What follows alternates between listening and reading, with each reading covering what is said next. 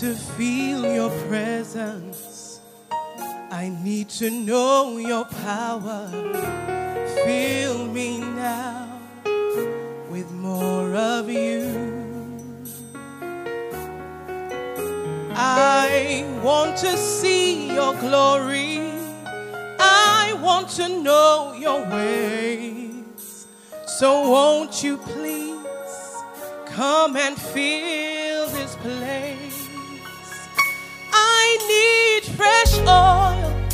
from you. Cover my life with your dew. Rain down refreshing anew from above. I need your presence today. Please come and show me the way. Shower down your rain upon us. Make me more and more like Jesus.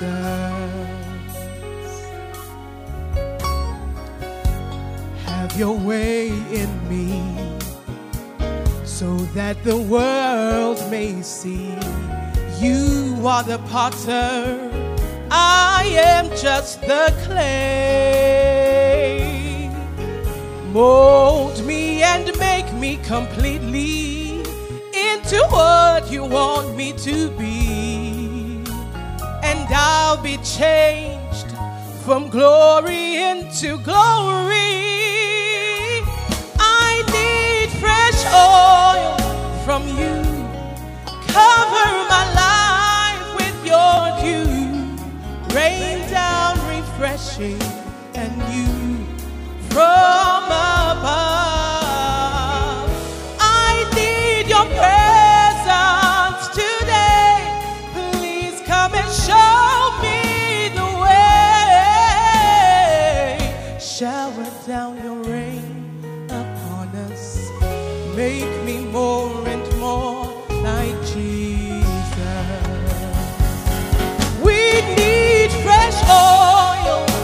From you.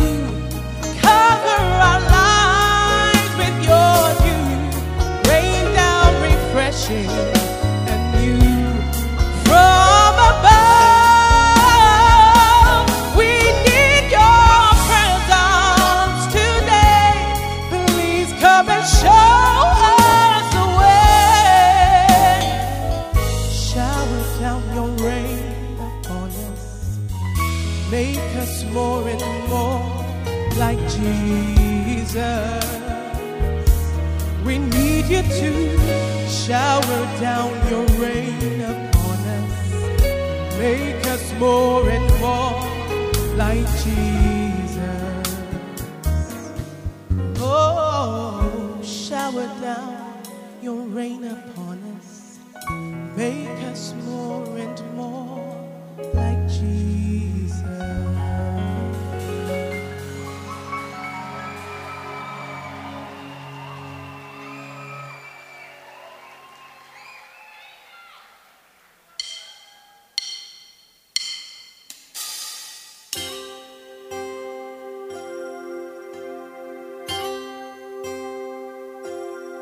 Jesus came and spoke to them. All power is given unto me in heaven and in all of the earth. Go ye everywhere, teach all nations, baptizing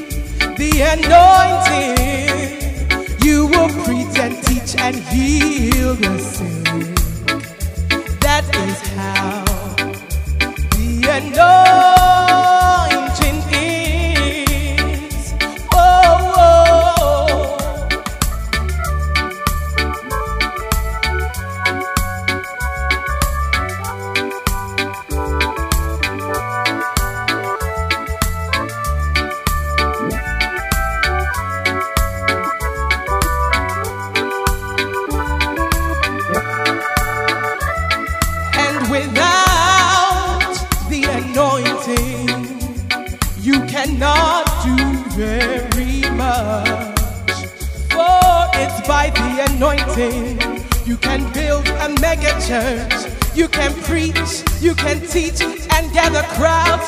So you must love the anointing. Oh, do you know who catches the anointing? It's a son or a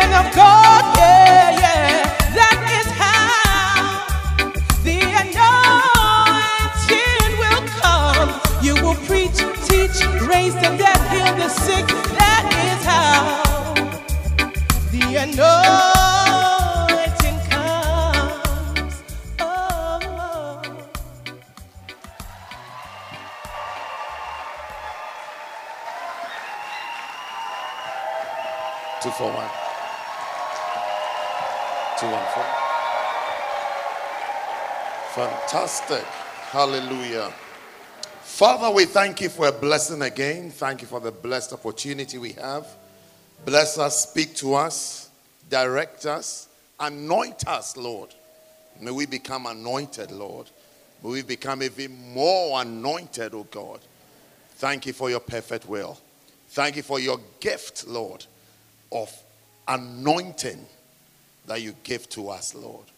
In Jesus' name, amen. God bless you. Please take your seats. Hallelujah. And I want to continue sharing on the anointing. Hallelujah. Well, in the next session, Bishop Addy is speaking. Uh,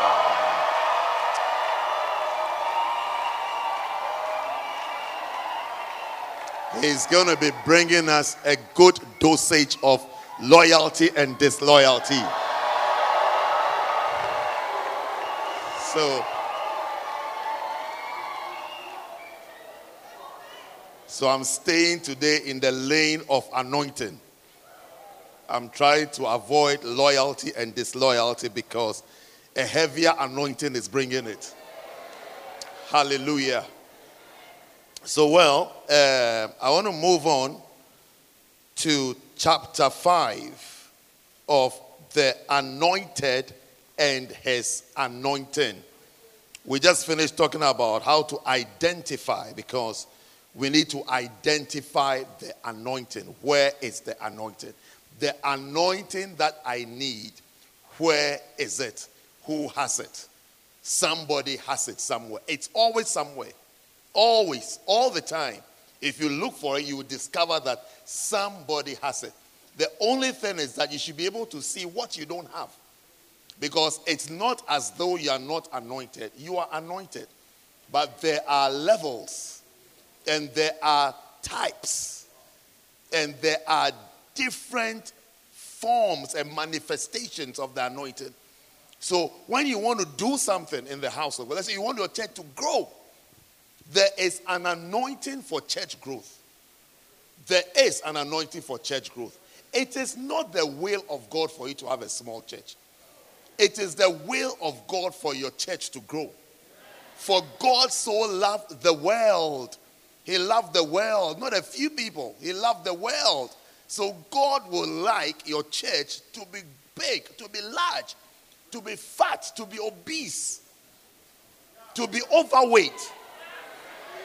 May your church be overweight. Your church be heavy. Heavy. Heavy. May you retain souls. Keep souls. May the souls multiply. May your church be mega, fat, juicy. What does it mean when the church is fat and big? It means more souls have been saved. More souls have been saved. More souls have been saved. More souls have been saved. It's not God's vision for you to have a small church. To say you you are into quality, not quantity. Hey! The blood of Jesus gives you both quality and quantity. May your church be mega. Hey! Fat juicy, spilling over. May people pass by your hall and ask that whose church is this? Receive the anointing for church growth. Yes. A church has to be big. It has to be big.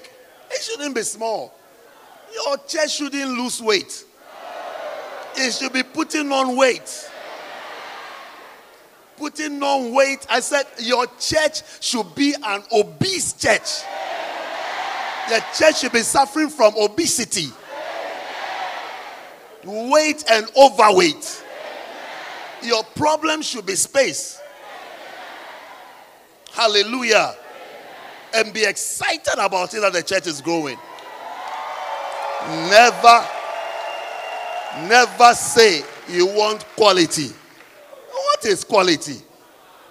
You want quality, you don't want quantity. Me, I want both. Oh.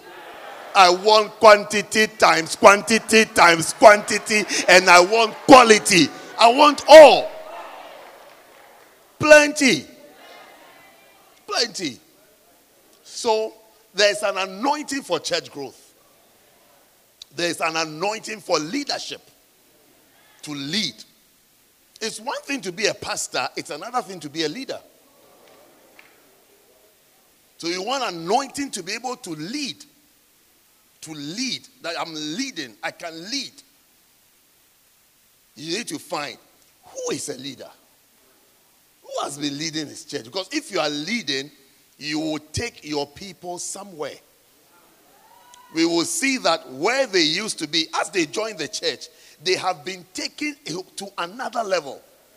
That is where that's why we start seeing people who are pastors, people who came as nobodies. Nobodies. Like Jesus, he had nobodies. Fishermen and this kind of tax collectors and all sorts of people. David, the same. He had this kind of disgruntled people, this despair, confused people. He turned all of them to, to mighty men. That's leadership. leadership, and it's an anointing to lead. Jesus left us with apostles. Fishermen became apostles. Or it's easy to raise apostles in Jerusalem. Hmm. Mercy. It's an anointing. It's not that it's easy in some places. That Jews are, it's easy for Jews to become apostles. What are you talking about? What are you saying?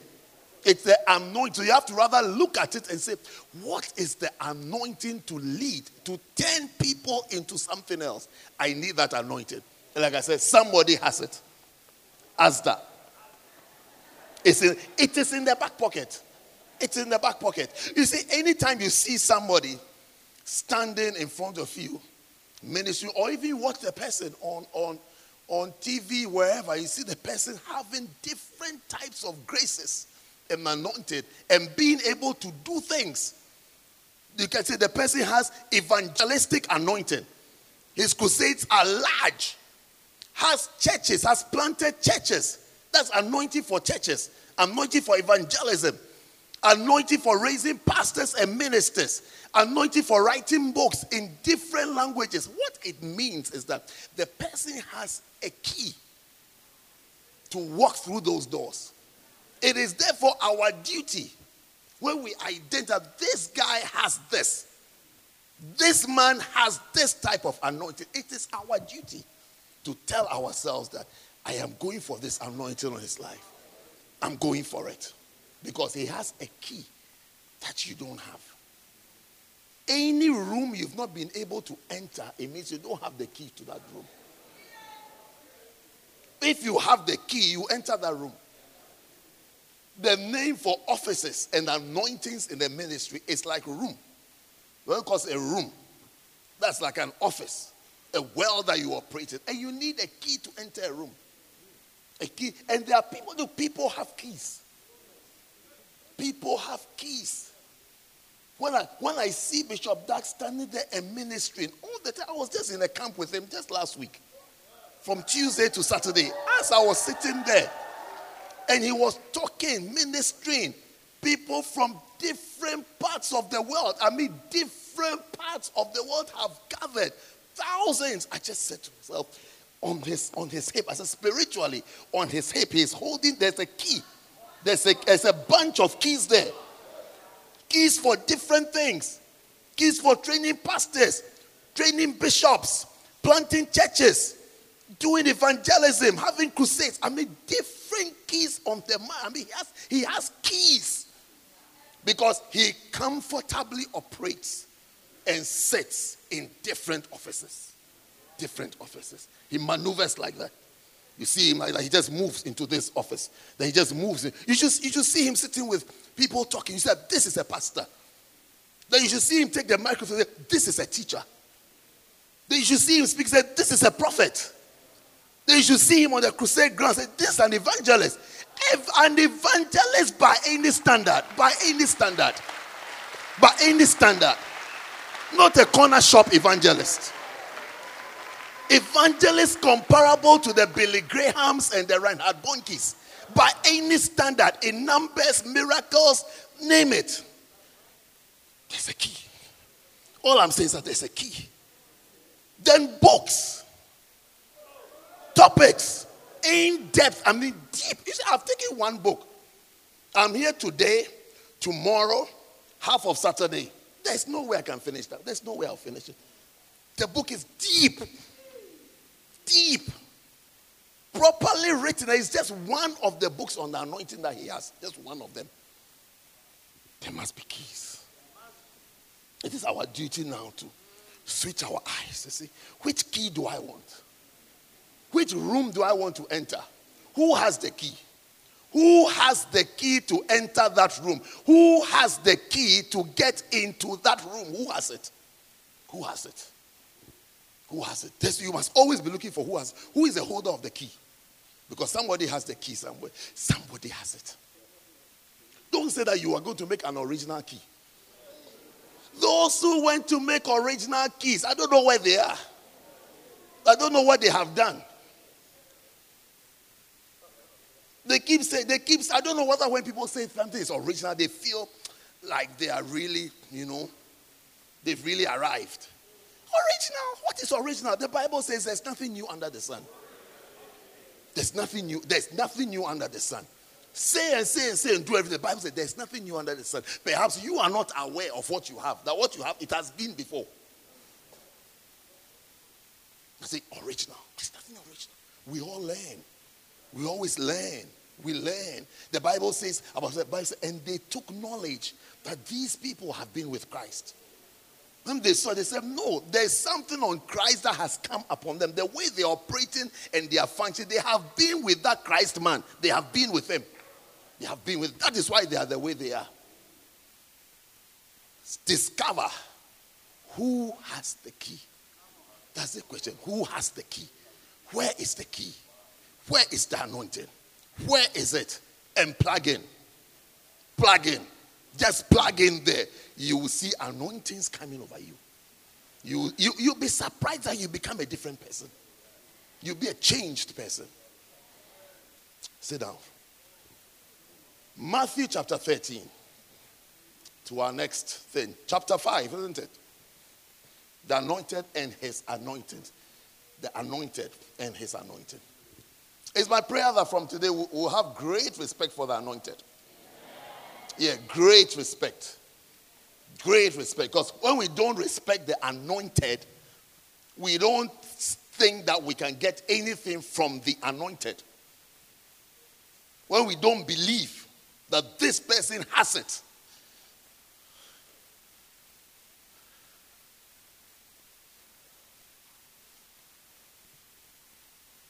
I believe in the anointing.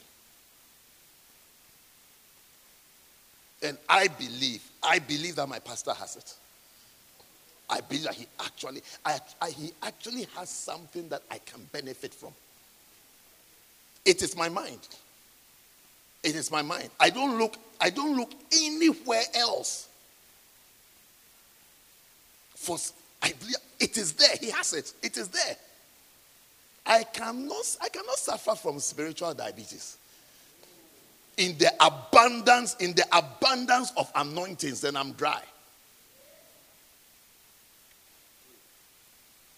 Then I don't have, then I don't have, I believe that what I need is in the house.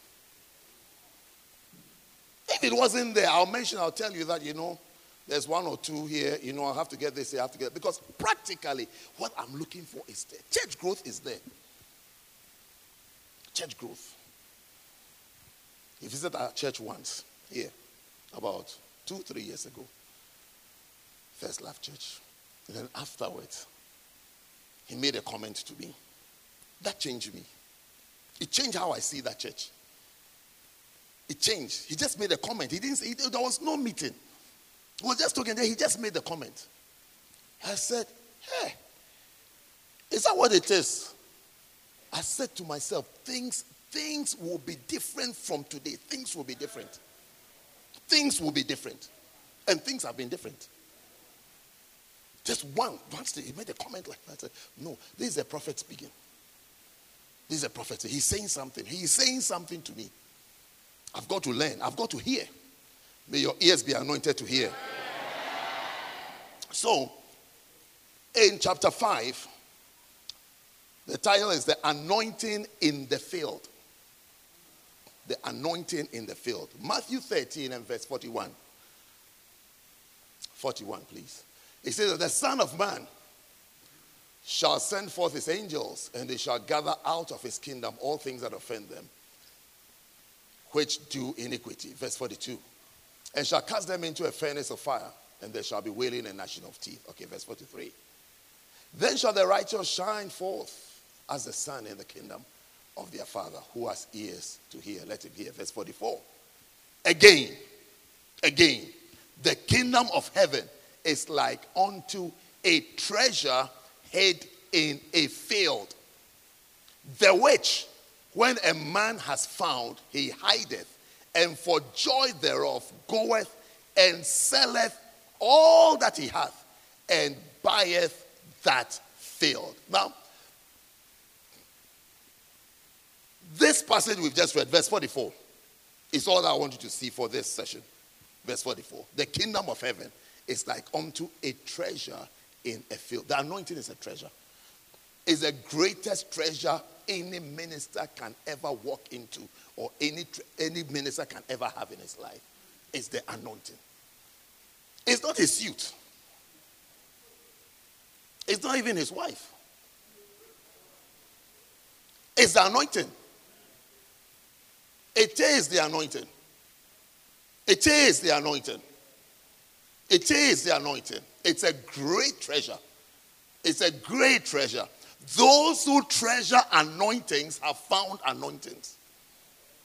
Those who don't treasure it, you see, in your life, in your life, you discover that everybody has what they treasure. Everybody has what is important to them. You go, you go to different ministries. There's what is important there. And there's what, not, what, what is not important, what is not so important. Everybody has what they treasure. You go to some ministries, rich people are very important. Rich people are very, very, very important. I find I'm still foreign and alien to someone talking to me about what he has or what he has done. If you're a member in my church and you start blowing that trumpet, you say, I'll be looking at you like, which planet did you fall off from? Because over here, what we value is anointing and ministry. Not what clothes you wear or what shoes you wear or how much you earn. I mean, great, earn a lot, be blessed. Thank you very much. But let's get to the job. Let's, because if you are spiritual, if you are spiritual, whatever you claim you have, it will be felt in the church. A lot of people are not spiritual. I said it already, isn't it? I'm still saying it. A lot of people are not spiritual. Pass the bag around, you see the spiritual ones. Not by, not, not, by, not by what they claim they have. I mean, look, I will be, I'll be shocked. I'll be looking at you like uh, I've met, I've met a toad that speaks. Yes, a toad, a toad that speaks. As you are telling me that you are this, you are like this, you have this, you've been here, you, you do this, you, you, you, you work here, you climb here, you, you fall down here. I'll be looking at you like I'm looking at a toad that is flying. Like I've met a toad with wings. Because I'll be thinking of what use is what you are saying to the church. Of what use is it? The great treasure is the anointing. The great treasure is the anointing. Number one, anointing. Number two, anointing. Number three is the anointing. It is the anointing. Nothing is more important than the anointing. It's the anointing. It's the anointing. You must be anointed. You must. That is what, that's what Nicodemus said to Christ. He said, No man can do these works except God be with him. Except God be with him. Except you want to do great works for God, God must be with you. God must be with you. You must be anointed to be able to do it. If you are not anointed, you cannot do it. You can't do it. It won't be done. You will try, try, try, try, try, try. But first, seek the anointed. First, seek to be anointed. Seek to be anointed, and you will be able to do a lot of things. Seek to be anointed, and you will be able to do a lot of things. Desire to be anointed, and you will be able to do a lot of things. You will be able to, you, I mean, you will have things. It comes from the anointing. It's the anointing. And when you are chasing anointing, you will discover that you need to find the field that the anointing is in. It's a great treasure. Where's my verse? Great treasure. 1344, Matthew. The kingdom of heaven is like unto a great treasure. The anointing is the greatest treasure ever to be given to men. An anointed person is like a treasure hidden in a field. But you see, unfortunately, the great treasure is hidden in the middle of a big field. So, when you see the anointed, you have to, you see, searching for the anointing. It's like climbing rocks. It's like moving through swampy fields. But your determination that there is there's a treasure here. There's a treasure, is what keeps you going. What will make someone follow someone for 30 years before he gets before he receives an anointing? What will make someone keep traveling to Korea for 24 years? 25. What, what will make him keep going? What is he looking for? What is he looking for? I mean, flight from Ghana to Korea, even from here to Korea, plus six hours. I mean, you must be very determined. Very, very determined. You must, you must have seen something.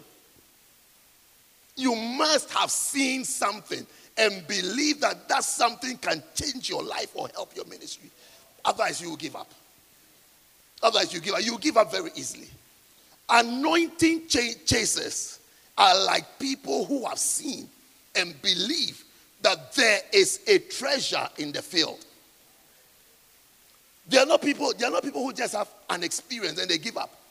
Or people who try once, twice, then that is it. That's why you hear a lot of people, we have tried, it didn't work. We have tried, it didn't work. You know, we've been trying this and this and that. He said, we've been trying it. We tried. No, no, no, no, no, no, no. It is not, it is not a trial thing. It's not something that you try. It's something that you believe and then you persist. You persist until it happens because it will happen. There is a treasure in the field. There is a treasure in the field. The whole field is not a treasure. The treasure is in the field. For we have this treasure in earthen vessels. We have this treasure in earthen vessels. We have this treasure in earthen vessels. We have the treasure in earthen vessels. So the treasure, the treasure will be in a Ghanaian vessel, or it may be in a Nigerian vessel, or it will be in a Korean vessel, or it will be in an American vessel. The treasure will be in a human vessel. That means that that means that it comes with all the idiosyncrasies of the person. There, there, there are things you might like and you may not like. Things that are peculiar to the person. That, that, that can actually put you off. I'm telling you, it can put you off.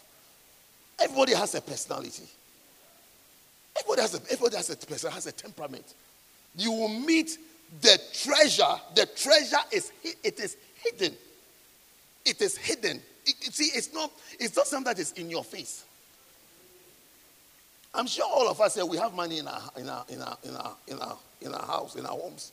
There's money there, but when I open your front door, I'll not see that money lying there. The money is inside somewhere in the house. It's there. Even if it's 20 pounds, it's, it's in the house. But when I open the front door, it won't be lying there. Uh huh. That is how the anointing is. When you meet, when you meet the carrier of the anointing, you don't see it immediately. You may see other things. You see other things. You hear an accent. You hear an accent. Even when he speaks, you have to ask somebody, what did he say? When he says a joke, everybody is laughing. You have to ask, what is the meaning of the joke? Because it's like the sense of humor is different. You don't even understand. It's, it's like, what is funny? When he's preaching, you have to say, well, I, I missed that. What did he say? You meet, you meet a person with different things that are um, it's his natural self. His natural self. But that, that's, where, that's where the climbing of rocks come in. Climbing of rocks. Moving through swampy fields. Knowing that there's something. Climbing of hills, descending hills. Say, that, look, I, it's like, I will go, I will get it. No matter what it takes, I will get it. I am going for it. Nothing will put me off. Nothing will make me turn away. You see, many people have been turned away. They've been turned away from fathers fathers, anointed fathers, fathers that God gave you that you would have been blessed, your mission would have changed, but something has put you off. Pride, pride has even made you quarrel with a father. And you want to be anointed. Oh, you don't, you don't know God. I'm sorry to say it that way, but you don't, you don't know God. You don't understand God's ways. Other you won't be there. You've quarreled with a father. You expect God to anoint you. So you can compete with, so you can put your picture on Facebook and Instagram say, you are also there. God is not an author of confusion. Yeah. You climb, you climb, you climb mountains. Sometimes watch. The fathers and anointed people that you have quarreled they have quarreled with. Watch them. They are still there. They are still strong. They are still strong. Their churches are full.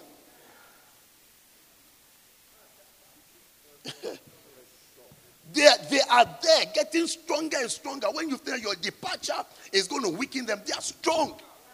Because, because God is with them. God is with them. God is with them. God is with them. God is with them. God is with them. He's there. You'll be, you'll be ticking boxes. He couldn't do this. He didn't do this. You even say, oh, we heard stories that he felt this. He fell into immorality. He fell into this. Every, every time discussions, but watch carefully. Watch. When you finish all your discussions, watch. Has God left the person like you have left? Then you should know that God is not a man. God is not like you. God's standards are not your standards.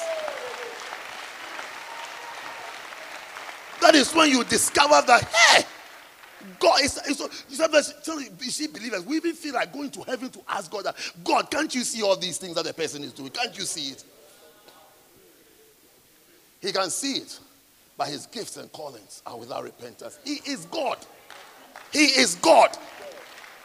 I'm telling you, he is God. And by the way, half of your imaginations are not true anyway.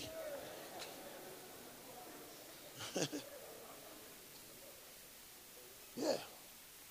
He's God. See, people, when God has put you in a place to be blessed, to become anointed, it's that we can't. It's that we don't have the stamina. We don't have what it takes to follow and to continue following. Look, I won't lie to you. When I heard when I heard that man mention 30 years, I won't lie to you. I was a little discouraged. Yes. I said you to say some five years or something. He said 30 years. And he was giving a powerful testimony. But he said, before I got there, he said 30 years. 30 years of hard following. Hard, hard following. He said, after 30 years, then I had this experience and anointing.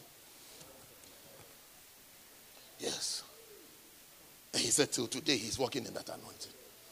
Yeah. But 30 years.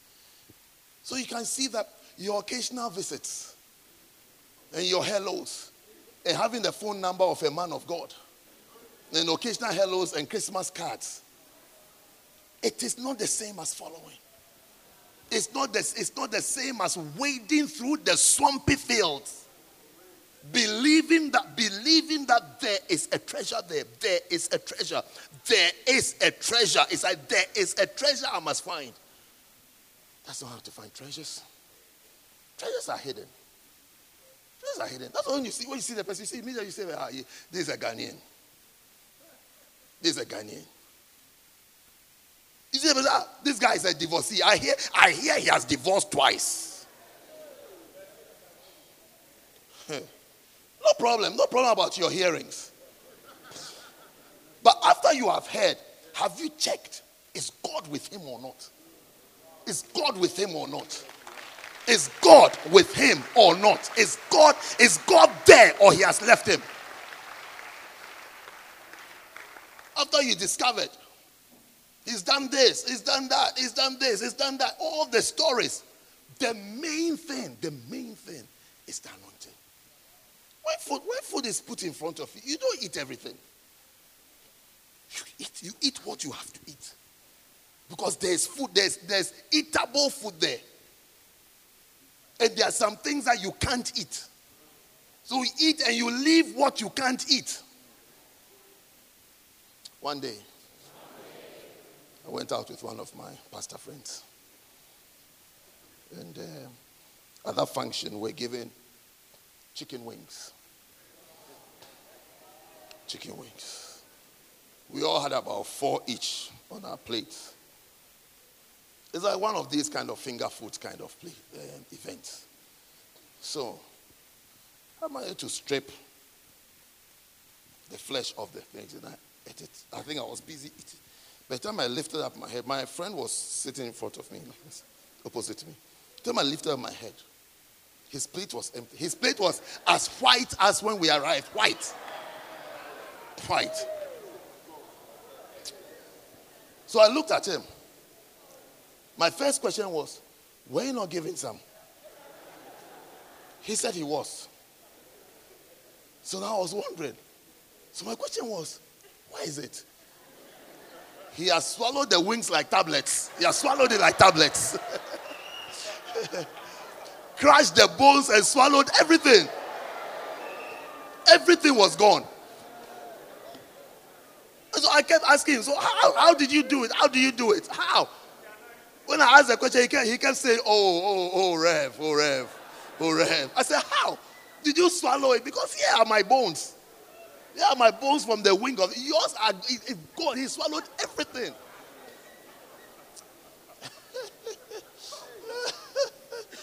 His plate was white as we came to sit down. There's, there was no stain. Not even, not, even, not even the sauce on the wing has even saw this plate. White. But I'm saying that when you meet the anointed man, you don't swallow everything. But you have to be able to go through the doors and go through the gates and go through the obstacles to the treasure. To the treasure. You go to the treasure because the treasure is there and it's intact. You don't say, you don't say because this the field is marshy land. So you don't want it again. No, you want it. You don't want, you want it. Because there's treasure there. You want the treasure. You don't want the mud and the whatnots and the and the water. You don't want, but you want you want the treasure. You don't say that, no, I want a treasure that is in a perfect field. You may never get it. You may never get, you may never find it. You won't, you won't find it. The treasure is in earthen vessels. It's an earthen vessel. That's where it is. I don't know. I don't know how God chooses. You can ask God if you meet that God, why did you choose to put your treasure there? It is there anyway. It is there. That is where He has put it.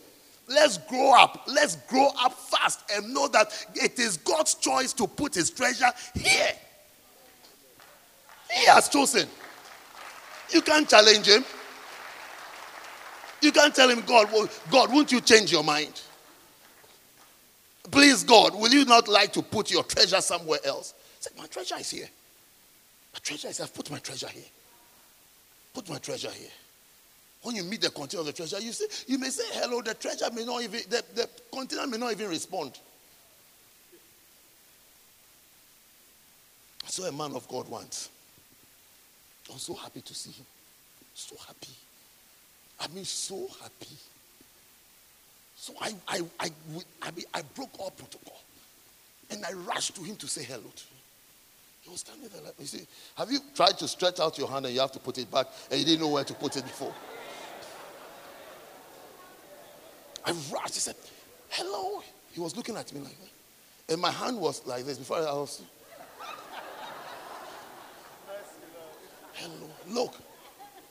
Look, till today till today that I'm telling the story, he has not responded to my hello that I went to him to say. He was just looking. He's just finished preaching powerfully. I mean, powerful, anointed preaching.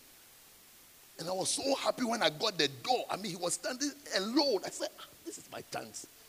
This is my chance. Let me go and even shake his was leaving. And my hand was. I didn't even know where to put it. Didn't say anything. He Didn't say anything. And then somebody, I think somebody, I don't know whether the person saw the situation, but one of the security guys came. And said, Oh, this is this is um, Bishop Richard from London. He was still looking at them. He turned to the security and he said that, so where do we go next? And they walked away. It's okay. It's okay. These, these are the rocks and the hills. I won't judge him or condemn because he's not, I mean, relational or whatever. No, no, no, no. It's okay. It's okay. He's a vessel. God has put it there. Whatever. I, I, I, it doesn't matter. My eyes, my eyes are on the treasure. My eyes are on the treasure. My eyes are on the treasure. It's the treasure that matters. It's the treasure. That if I can't get him physically, I can get him through his audio messages. Yes. When you listen to someone's audio, you don't need to shake hands with the person or to say hello. I can get him to talk in my room hundred times over, hundred times. I can say, talk again, say it again. Because I'm looking for the treasure. Yes. The experience was bad, but it hasn't put me off. It hasn't put me off. It hasn't put me off. I met him the second time in somewhere. I don't want to say where, somewhere. Yes, somewhere. Somewhere in South America. The same experience. This time I didn't go. I was, you know, I was checking whether I should go or not. But I, re- I realized that the same. As he was standing there looking at somebody trying to, he, he looked through me like I was transparent. Through me, so I just said,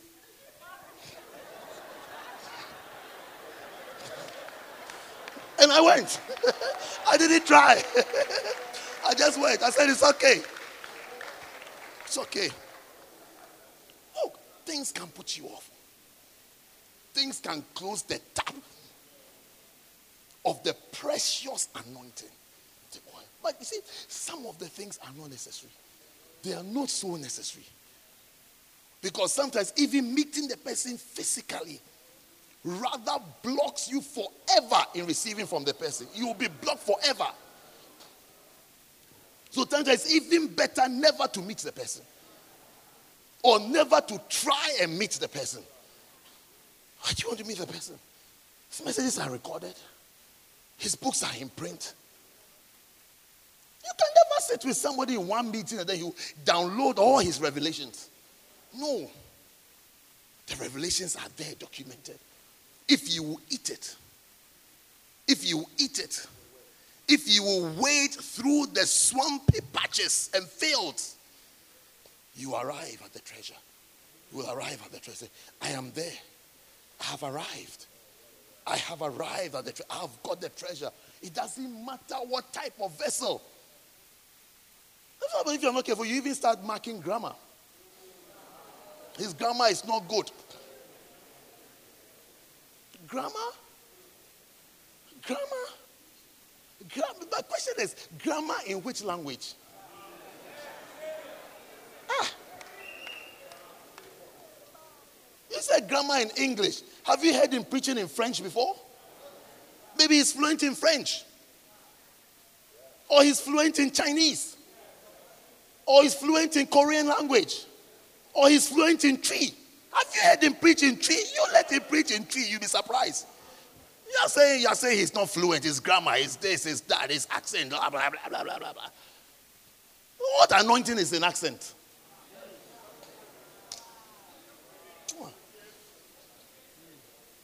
Fluent in which language? Which language? Everybody is fluent in a certain language. There's a language that they can still really start endless.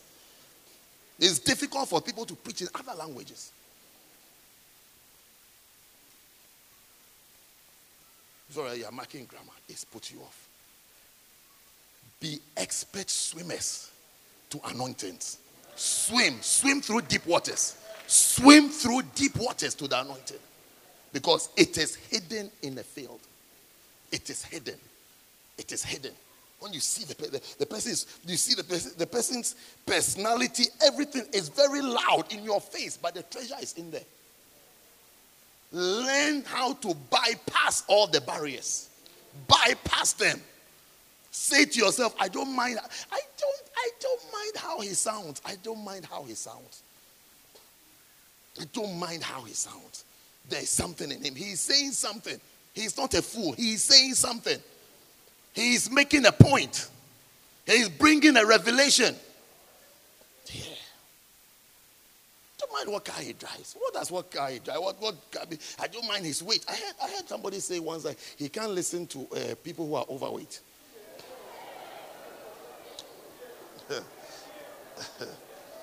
yeah, and he, he, he, had his, he had his reasons. He had his reasons. So once you're overweight, he can't listen to you. You have to be the right weight.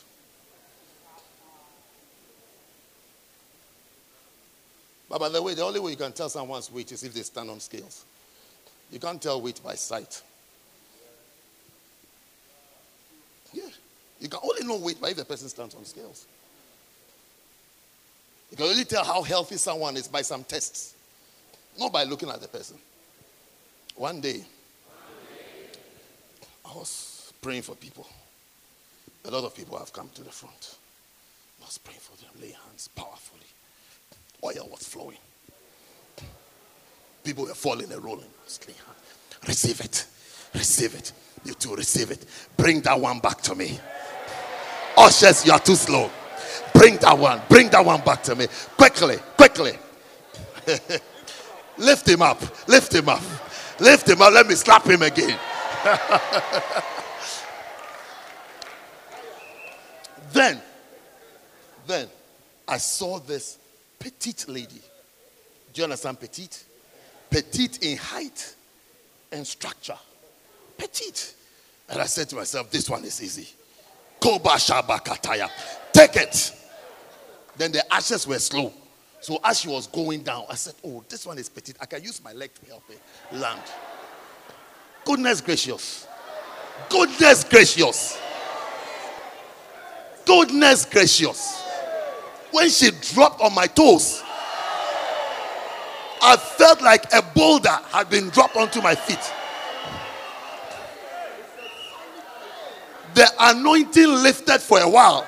I was like this. I knew something had happened to my toes. So after the service, I took my shoes off.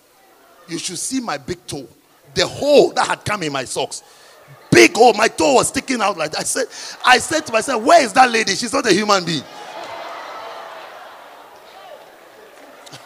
Petite. Small girl like that. Small girl. But heavy. So I'm saying to say to you that you can't tell weight by sight. yes, you can't. Like you see the person big like that, but no, the person is not heavy. Short. She was like, she was like an MP4 file. Loaded. Loaded. Yeah, compressed. Compressed. Small. My feet. Oh. Sit down.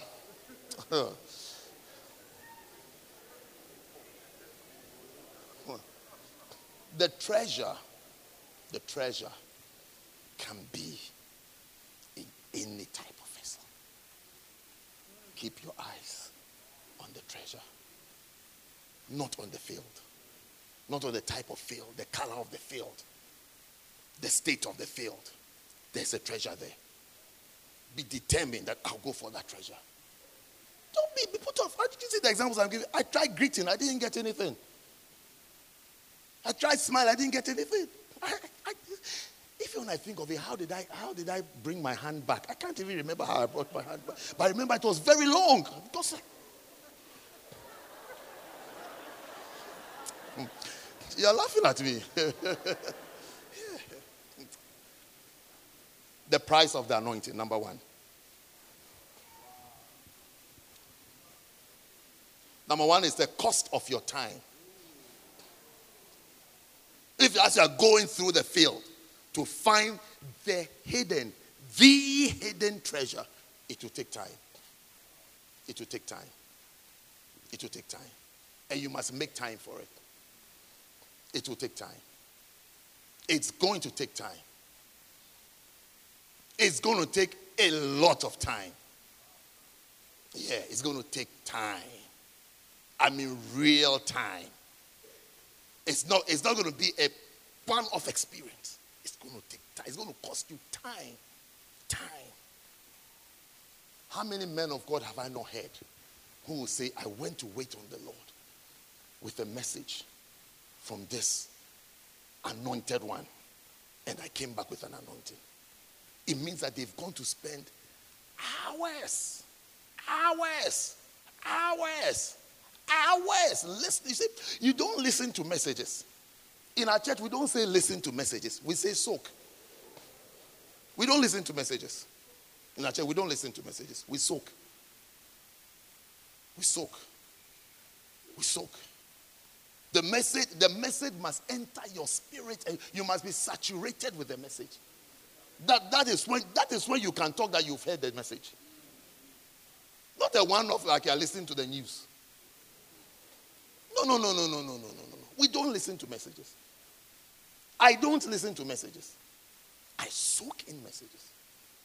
I can be with one message for weeks, sometimes months. You will see when as soon as I get my private moment, you see, I just go for that message. Because that is that is the message that I've seen a treasure in that I'm trying to get out. Get out. I don't listen to messages. I don't listen. I don't do listening to messages like like passive hearing. But um, I'm driving and some message is playing. No, no, no, no, no, no, no, no, no, no, no, no, no, no. I'm foreign to it. I'm foreign to it. I don't even, I don't even like a message playing and I'm not listening. Sometimes it does happen, but I don't even like it. I feel I'm wasting the message. So when I can't pay attention, I press press source. I press pause. Press that pause. As soon as someone comes around, I change to music. Because I don't listen to music. I'm not a music listener. I don't do music. If I'm listening to music, then I'm looking for music for somebody to sing. Yes, because I have, to, I have to know. So if they get it wrong, I can comment. Yes. So when I'm listening to music, it means that I'm just checking. So when they get it wrong, because when they get it wrong, they should know that I know they've got it wrong. And they always know that I know, because they always look at me and I just say, play on. Just play on. Just play on. Yeah. But I'm not into music. I'm into preaching. I'm into preaching. I'm into messages. Message, messages.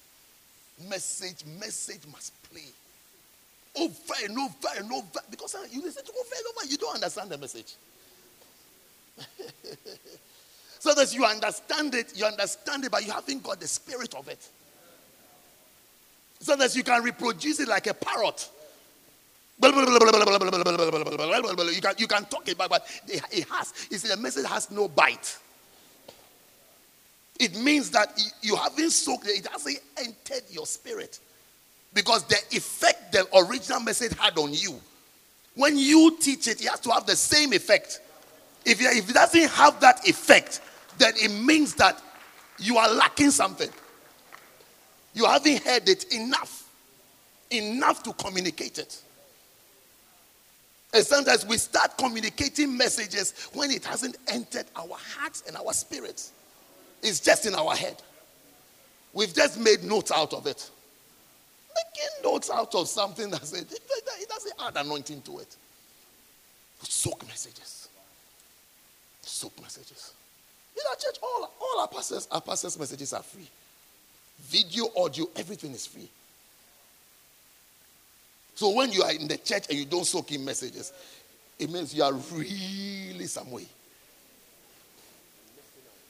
I mean, you are really from the dark ages. Yes. All of, all of us have podcasts on our phones. So we just touched like that yesterday. By the time we wake up Sunday, Monday morning, new message has come. But you see, but I don't do new messages. Yes. I don't listen to messages like I'm listening to the news. My pastor's messages is different from Sky News. It's Sky News. I can turn it on and check what's the headlines, what's happening today. That's be listening to BBC. But not my pastor's precious message that he has released. Then when I wake up Monday, then I'm just going to play it once. Oh, yes, I have heard. No, no, no. no. You don't get treasure like that. You don't get treasure like that. You just, you, by the time you finish, you only remember the jokes. You know the jokes and the stories. Yeah. Listen, I've listened to the message. I said, What did you hear? They start telling you jokes and stories.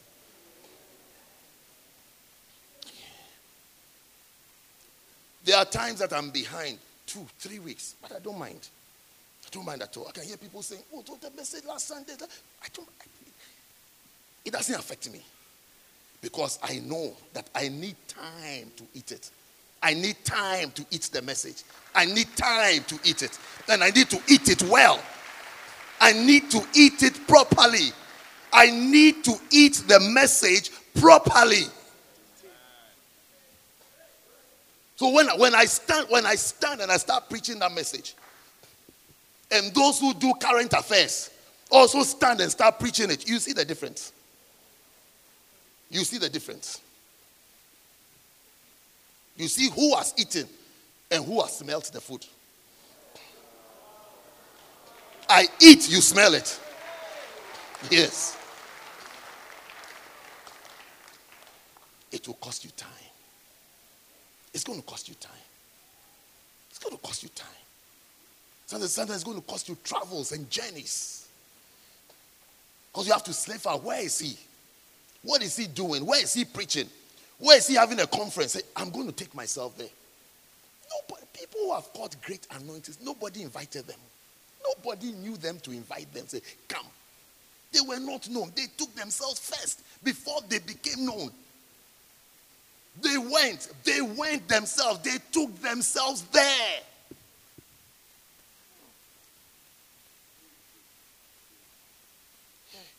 And anybody who is serious, you, you, you can always spot them.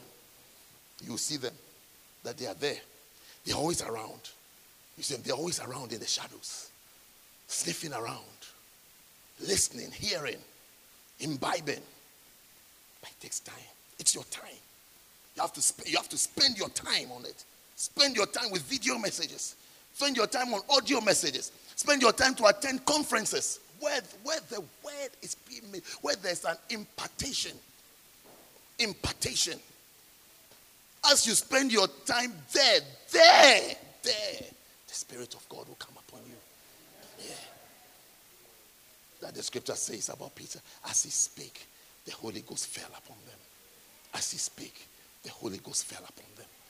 As he spake, the Holy Ghost fell upon them. You need time. Which year was which year was Heart Followers? 2016? 2016. Yes, two years ago.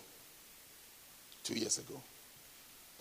Bishop had a camp with us called Heart Followers in Ghana. I was there.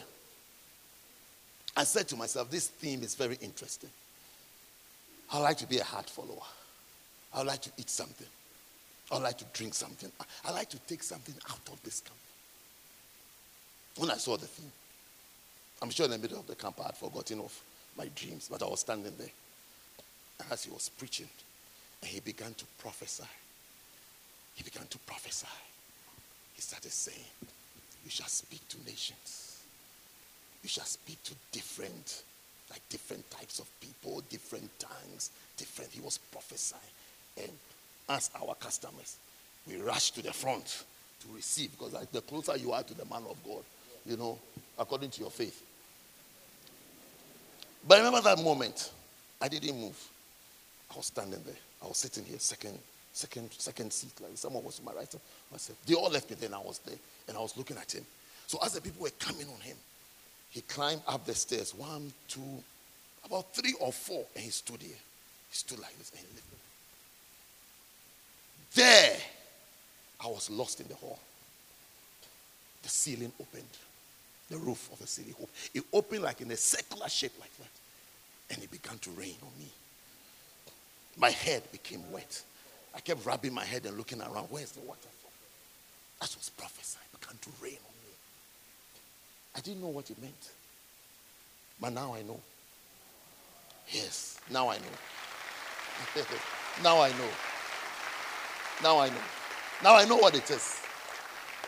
Initially, I didn't. Initially, I, didn't. I was wondering, what, what is it? Tell me how. You see, you, you see, it's like, how, how is it going to manifest?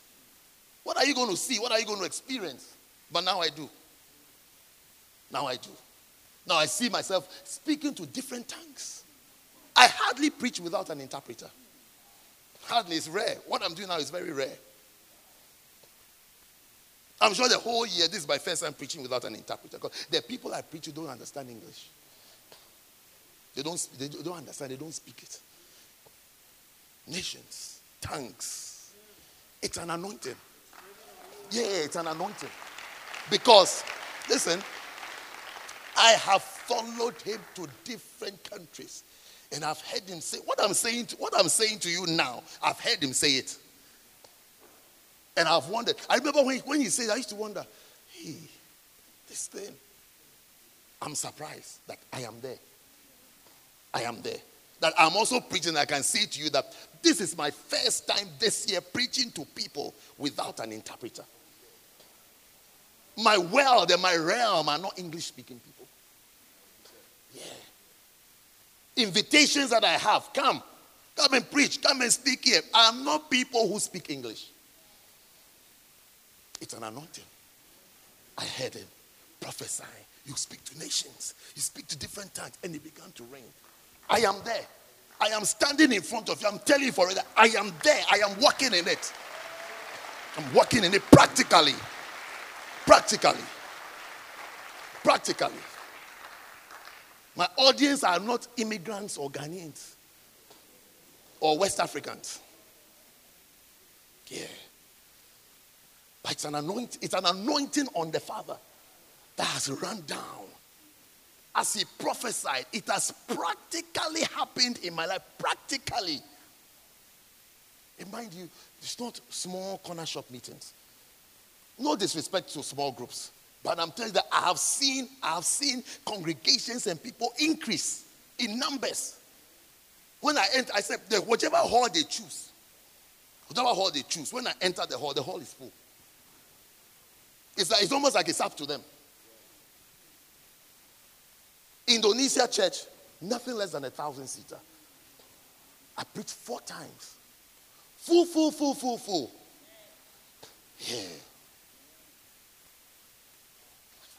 They don't understand a drop of English. Not a drop. But it's an anointing.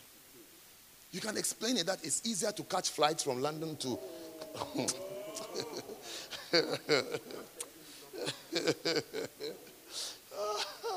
yeah, people have because people have different ways of explaining things. You know, in London it's easier to travel. You know, when you have a British passport, you can go to places easily. Well, look, you can have Chinese passport. You'll be surprised that you won't go to China.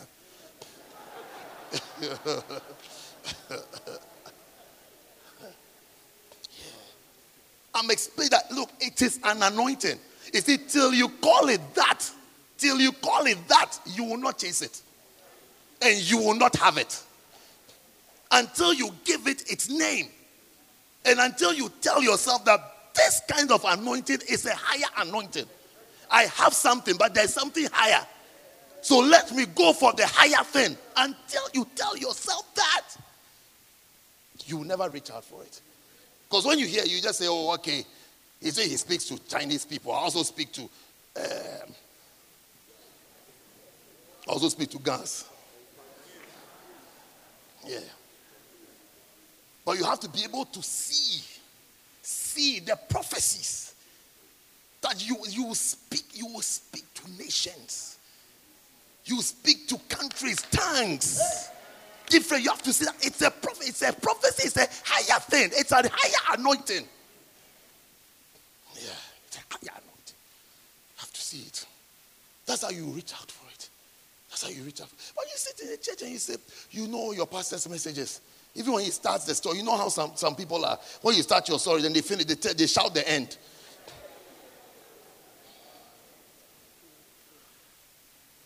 That is, that is familiarity you should be able to see that there's a difference between you and your pastor. There is a difference. If there was no difference, you will be standing there and he will be sitting. No matter what, you have to know there is a difference. No matter how friendly, how nice, he, how nice he is. He is nice because he's a pastor. He has been able to keep you because he's a pastor. That's why I can't come. He has kept you close. And kept you around and jokes with you, smiles with you, eats with you, laughs at you. But you tell yourself in your coconut, let it enter your coconut. There's a difference. There's a difference. There's a difference. There's a difference. Never think you are the same. Never think he's an ordinary person. Never make him even say to you that you are not the same. You make a mistake when you make him utter those words. You're making a mistake. That's what he has to prompt you. It's like a husband having to tell the wife that we are not the same. If you ever hear in your house that I am the head, you are made you are made, you've made a mistake. Then you are really some way wife. Don't let me go into that. I have enough firepower for it. Yes. if ever your husband tells you, I am the head of this house, that means that there's an argument. That means there's a debate. That means that somebody has moved out of their seat and assuming another role. So you have to be told, climb down, back to your seat, back to your seat, get back to your seat.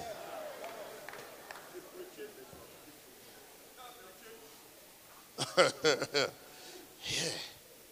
Your pastor ever has to tell you, I'm your pastor, I'm more anointed than you. Oh, please. This is something you have to be told. So long as, so long as you're a member in his church, he's more anointed than you. He's not the one who feeds you. He's not the one who prays for you. He's the one who leads you. Never let it, never be deceived. You see, some of the things you can be deceived because of the simplicity of it. The simplicity of it. You see, at, at a point, you, the thing looks simple because you eat with the person, you walk with the person, you laugh with the person. You laugh. But it's all his anointing as a shepherd. He shouldn't tell you that we are not the same. Your husband shouldn't tell you that we are not the same. He doesn't have to tell you that. If he tells you that, you are a problem. It's not because he's choleric. It's not, it's not because he's choleric and he's strong, and so he's always saying, No, no, you are some way. Do you understand some way? Some way is a lighthouse term. It means you are awkward to deal with. And you have a negative spirit. Yes. Yeah. You must always remember in your house that you are not a leader. No matter how soft he is, no matter how broke he is, Riches doesn't make you a man. Please. Shut up, let me preach.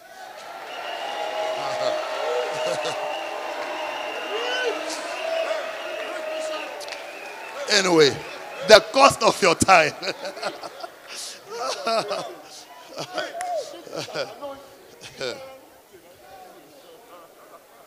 Sit down, sit down, sit down so I can preach. It's a conference. Sit down. yeah.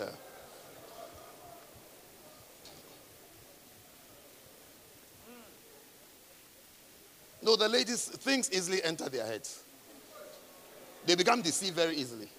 Very, very easily. One dream and then they are lost.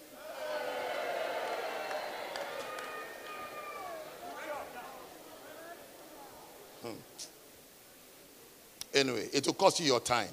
I'm talking about price of the anointing. Number two is the cost of humility.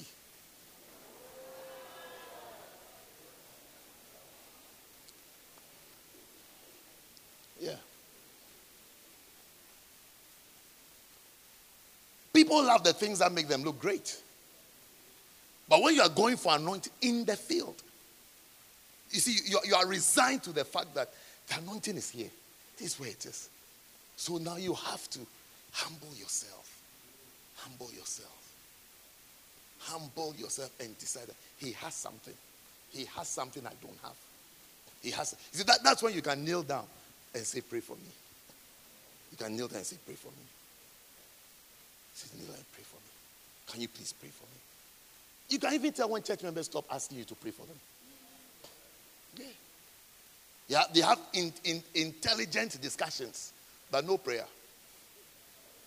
Yeah, I know members who are, even their even their WhatsApp, they always it always ends with, "Can you say a prayer for me?" And then those who will say, "What do you think?" There's a "What do you think?" flock and say a prayer for me flock. Yeah, they are different people. Can kneel down in front of someone? Maybe someone that you are older than or something that you, you, you feel greater than you, you are greater in your own eyes, whatever you've used. Can you just pray for me? Because I have seen a treasure. Because you, you need to see the treasure before you ever be able to kneel down and lift You, you, don't, you don't kneel down in front of someone who is your equal. You don't. You kneel down in front of someone that you think is great you will kneel down in the presence of a great person to pray for you, to impart something to you. That is why you, after you will never kneel down. And you shouldn't kneel down if you don't think the person is great. Because of humility, to ask for prayer. And then, and then to learn from the person, to learn. To learn. To learn. To learn that I'm going to learn. There's something to learn.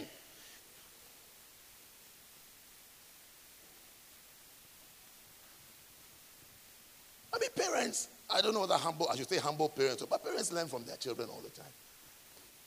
Even, even though they learn with an attitude. They say, come for me off my phone. It's not working. Can you, can you do it by my phone? they, said, they, said they said there's something called, called podcast. Can you put it on for me? Find it for me. Find it for me. Dag Heward Mills. I'm busy. I'm busy. Find it for me. Meanwhile, you don't know how to do it. Don't know how to do it.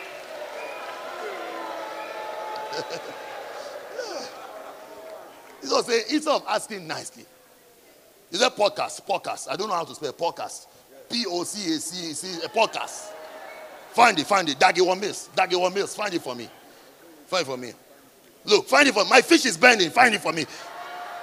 Do you you want to eat plantain? I'm frying the plantain for you. Find the podcast for me. Podcast. Do the podcast for me. Put it on for me. I need to listen to messages. I hear you can listen to messages. I can't find all the messages. Can you find the message? There's a message called Spirit of Wisdom. Can you find it for me? Meanwhile, you don't know. Instead of asking humbly, nicely, nicely, can you t- even teach me how to do it? Teach it. That's what Jesus said. Come and learn of me.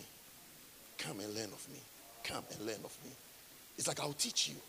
I'll show you. Real disciples, real followers, heart followers have the spirit of humility to learn. They learn, they humbly learn. They learn, sometimes they learn quietly, silently, but they are learning. They are learning. Sometimes they don't need to, they don't need, and you don't need to meet the anointed person. But you can learn from him. You can learn. You can learn what he knows from the library he has put. He has put together the library. He has put together the library. And it's not a business.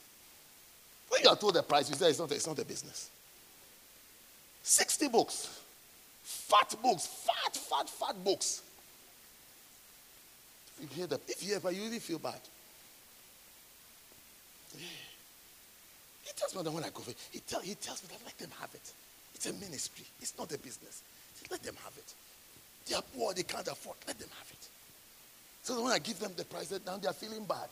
Then they say, oh, no, no, no, no, no. We, we, we, we would like to give better. We will give more. It's not a business. It's for, it's for, it's for your ministry. It's for your ministry. But you have to, you have to be able to be humble to learn. Humble to say, I'll get it. I'll get it, I'll read it. I'll get it, I'll read it, I'll learn from it. It takes humility.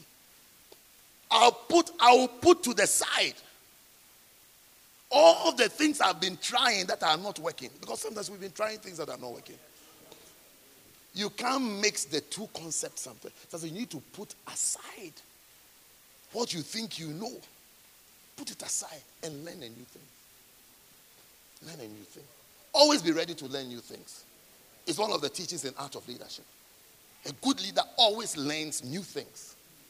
You always learn new things. You learn new things. You're always open to learn something. You don't say that while somebody is trying to teach you, then you are contributing.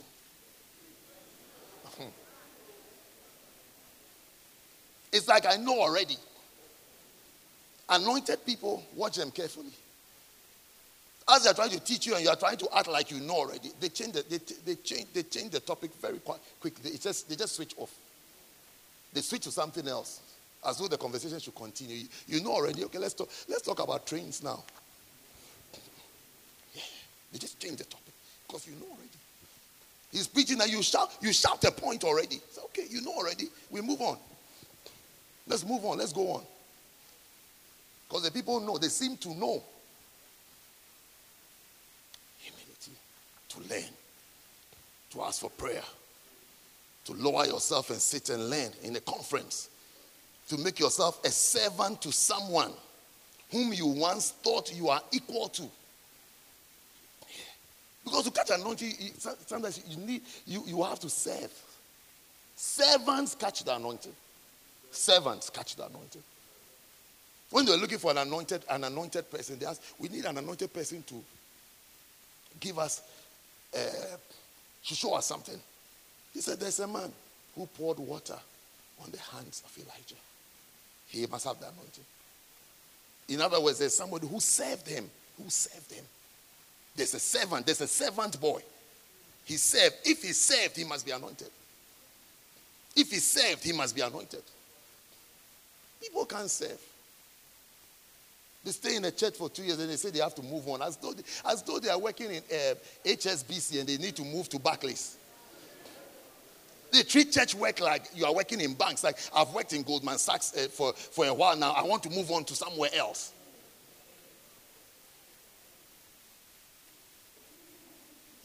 Church and anointing, anointings and ministry. It's not like it's not like working in a bank. That I've worked here for a while. I want to move on. I've been here for a while. I need to move on. I need to, I need to move on to somewhere else. I've worked in this church for a while. I need to move. You need to humble yourself and stay. Stay in places. Be stable. And serve. Serve. And serve with, no, don't serve with a mind that one day you'll be released. You will not be released anywhere. Serve. Ah. I don't even know where we learn those things from. I'll be released. Yes, I'll be released. You see, you see that when they when they come and they are looking for opportunities to preach, they say, you know, I served faithfully under Apostle Apostle Jimmy Jack, and he released me with all his blessings. So I'm just here to introduce myself. So in case there's an opportunity for me to minister, you know, I just uh, God just spoke to my spirit about revelation for the body of Christ, and I feel it will be very beneficial. To, you've become too Americanized. You've learned the bad things.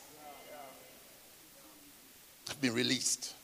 I'm seven. I'm, i know I'll be released. Since you were released, look at how dry you are. Dry. Dry. You were more anointed in that ministry.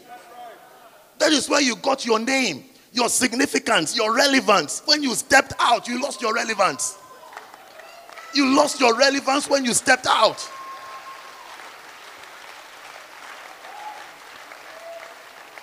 Nobody even knows. We know, we know we only know you because of your association with the anointed.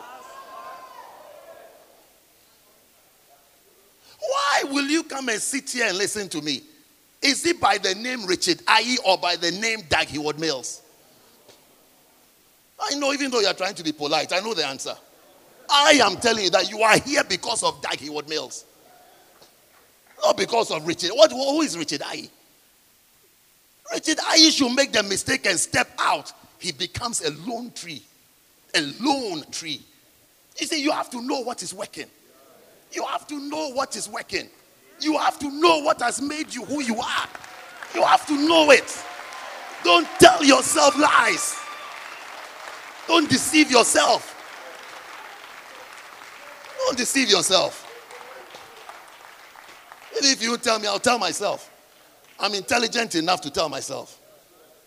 I think by the because I'm, I'm intelligent enough to tell myself the truth and what it is and the, the truth and the facts. Yeah. But people, sometimes people can't tell themselves the truth. They speak in tongues, but they are so daft. Yeah. The mind is truly unfruitful. Yes.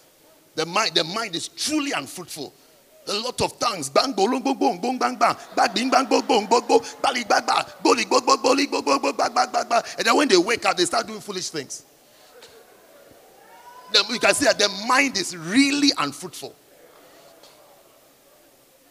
The spirit prayers, but the mind is dormant. But you have to be able to tell yourself the truth. Tell yourself, tell yourself, tell yourself how you became who you are. It is by association. Is it not Laban who said, I have learned by experience? I have learned from experience that God has blessed me for your sake. It's because of you that I am blessed. It is because of you. It is because of you. It is because of you. If it had not been for you, I wouldn't have a name. I wouldn't be who I am. I wouldn't have what I have. But it's because of you. How do you therefore wake up and disconnect yourself? Disconnect yourself so fast and so quickly. Even if you're offended, and you will be offended. Even if you are not happy, and you will be unhappy. Stay. You're too proud to stay. You see some people when they go, then they are preaching to others for others to remain faithful with them and others to swallow their nonsense. Stay. Be intelligent. If not for any spiritual, be intelligent enough to stay. Be intelligent. Be smart enough and stay. Because that is why you are blessed. That is why I was in my house in the United Kingdom. And God, God had a blessing for me. He sent me to the prophet in Ghana. After that, should I, if I've never known anything at all, should I not therefore know now that there are divine methods by which God promotes, by which God blesses, by which God lifts up, and God, and it's like God is not backing down on it. God is not backing down. Why can you, will you not ask yourself about God? If you have this thing for, why didn't you give it to me here? When you were speaking, you, God, should have just told me that this is it. But he said, no. He said, go to the, as though, it's as though I was reading the Old Testament. He said, go to the prophet. Go to the prophet. When you go, he will say this to you. That is when it shall happen. And I went and he said it. I'm swimming in it. I'm swimming in it. I'm walking in it. I'm walking in it. I'm walking in it. It's like it's like a tap. It's like a tap that is flowing. There's no water bill. It's flowing. It's flowing. It's flowing. It's flowing. Anytime I want to drink, I just go to the tap. It's flowing. It's always flowing. The same pressure. It's flowing. And I go there and I drink. And I walk away and I think maybe it will finish. When I come, it's flowing. Because it's from God. It's from God. You also be blessed. You also be blessed. Let's humble ourselves. You see, humility is very important. It's a price to pay. It's a price to pay to stay. That I am learning here. I am learning. I am learning. I know you have revelation already. I know you have teachings. I know you have anointings. I know you have a congregation. But there is more to learn. There's always more to learn. There's always more to learn. But you can only do it if you're humble. You have to be humble. Humble, humble, humble. Sometimes suddenly you will discover the person that you thought was your colleague has something that you don't have. How will I know that he has something that you don't have? He is doing something that you haven't done. Yes. Somebody is doing something that you haven't done or has something that you haven't got, has been able to get some. Let's say he's even got 251 members and you have 249. He has two more than you. How did he get that two? You will suddenly discover that I've got to learn from this person. I have to learn. I have to learn something. There's, there is something to learn. There is something to learn. There's something to learn. I'm a son of Bishop Dagi. What else? Maybe you call Bishop Dag your colleague. But where's your son? Where's your son? There you will see that, ah, there's a gap. Where's your son? Where is your son that you can, you can sit at home and drink tea and tell him that have a conference and preach? A conference that was originally started by me and in his name. He said, Take it. Son, take it. Where's your son? That you can say, Take it. There you discover that there's something I have to learn. There's something I have to learn from this man. I have to learn something from this person. This person knows something I don't know. This person has something I don't have. There you discover, there, there you discover, no, there's something I have to learn. He has something. He must have done something. He must have, he must have, I mean, his training and investment. He's been my pastor for 28 years.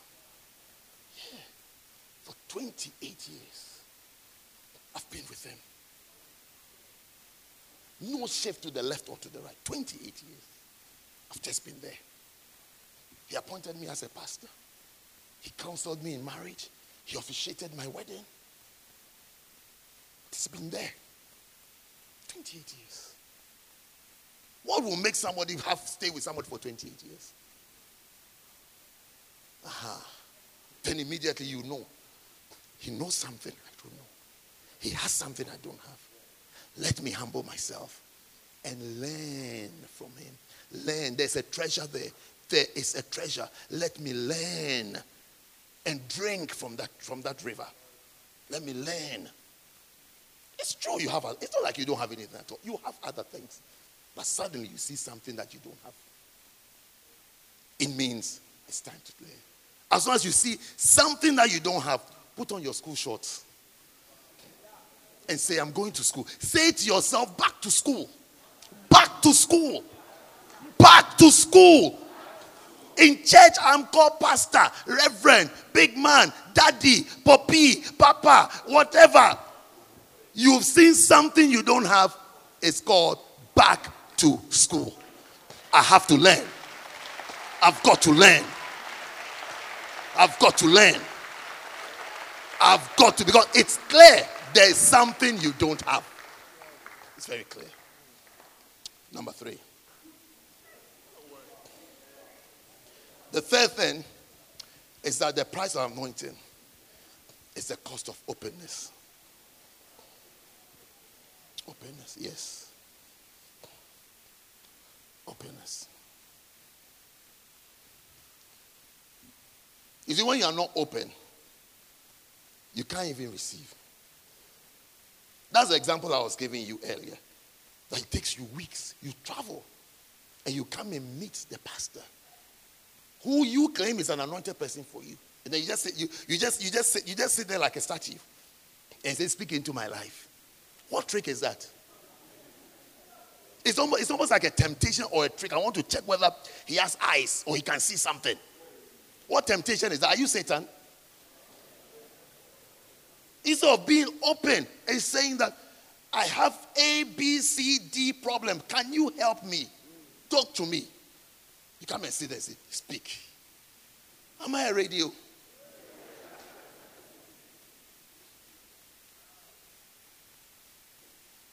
Yeah. And maybe I don't blame you, your background. You, are, you have a certain training with a mixture of lies and everything. But read the scripture. Read the scripture. Prophets don't know everything. They don't know everything. This experience I told you about Bishop in the, in the house, I told him about it about a year after. He didn't even know what had happened. I didn't say, I didn't say anything. I didn't say anything. Strangely, one day I was sitting in the car with him, then he asked me a question. That's what brought it up. I didn't say anything because I kept checking. Is, is it real? Is it true? This tap, is it going to flow forever?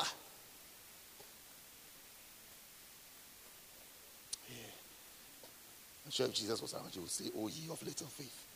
Yes. But it's been flowing. Now you see how I talk about it confidently. Hey, it's flowing, Papa. Hmm. yeah. yeah. Six words. One, two, three, four, five, six.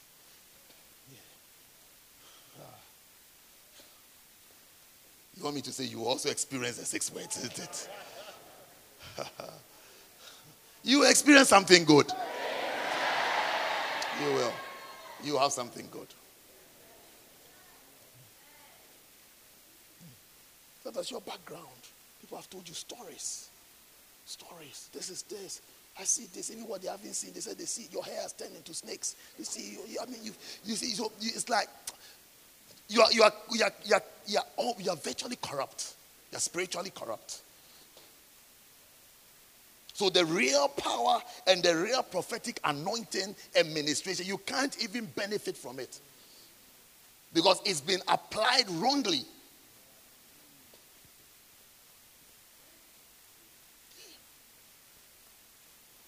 I'm not intimidated by people who come up and say that I've seen this. It doesn't, it doesn't shake me because I read my Bible. That's, that's the rock on which I stand. I read my Bible. I finished preaching one evening. Some brother walked up to me. He said, The Lord has given him a message for me. I said, I said, I said Before you deliver the message, what is your name? What, what, what, is your, what is your name? Where are you coming from? Who is your father? What's your identity? And he started jumping and saying that, you see, you are the, you are the, you are the type of pastors that can receive from God. I said, clear off. Clear off. Clear off. Clear off with your message. Clear off. Clear out of my sight. As he wasn't clearing off, he was jumping. I just walked away and started talking to other people. When he finished jumping, he, when he finished jumping, he went home. Think the, the Lord said, then I start shaking. I've had my quiet time.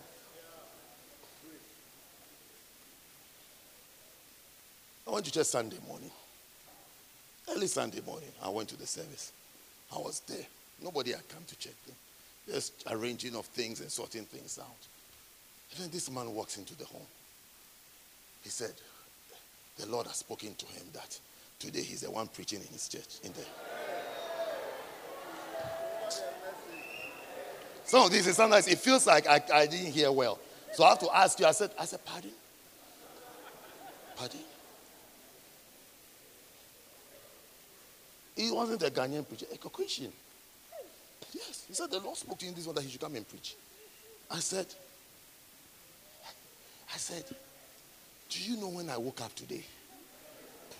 And do you know what I've been doing before I've, I've dressed up and come to church? And you come to tell me that all the things, all the things I've been talking to God, do you know since when? Before I arrived here. He said, God said I shouldn't preach. I said, I've been talking to him. He didn't give me this message. He has, he has rather given me revelations to come and share today. So I said, I'm sorry, you are not preaching. I think, I think you've got the wrong address. Maybe it's next door. Go next door and preach. Don't say you should come and preach here. You are joking. People think when they say, God said, then we are trembling. We don't tremble because we read, because we read our Bibles. Because we read our Bibles. Because we have read our Bibles. So we don't tremble. Don't tremble of these crazy madmen walking around with uh, mad revelations. Openness will help you benefit from the treasure. Be open. Be real. Be real. Be real. Say it as it is. Say it as it is. Say, say what you are going through. Say what is happening to you. Say what you want to hear from the pastor. Say it. That treasure. Unless you don't see a treasure in him, unless you see him in a different light. If you see in a different light, then don't try. But don't go and play tricks and sit in front of the man and say, Man of God, what do you see? What do you see? He says, like somebody wearing a mask and say, Guess, guess what's my name? Your name is Anas. Anas, that's your name.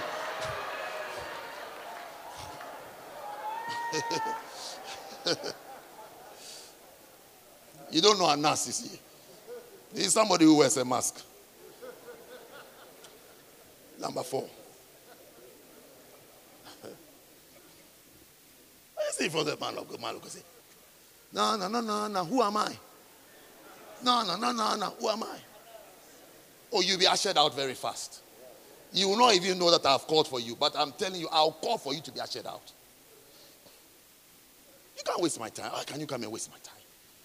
To check, to check what? If I have the Holy Spirit, if I have revelation and prophetic eyes, if I have seven eyes on my forehead. No, no, no, no, no. Who am I?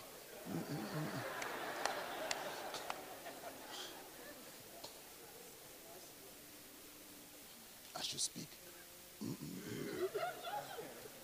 Tell me who am I? I'll make a noise and tell me who I am. Who am I? Please.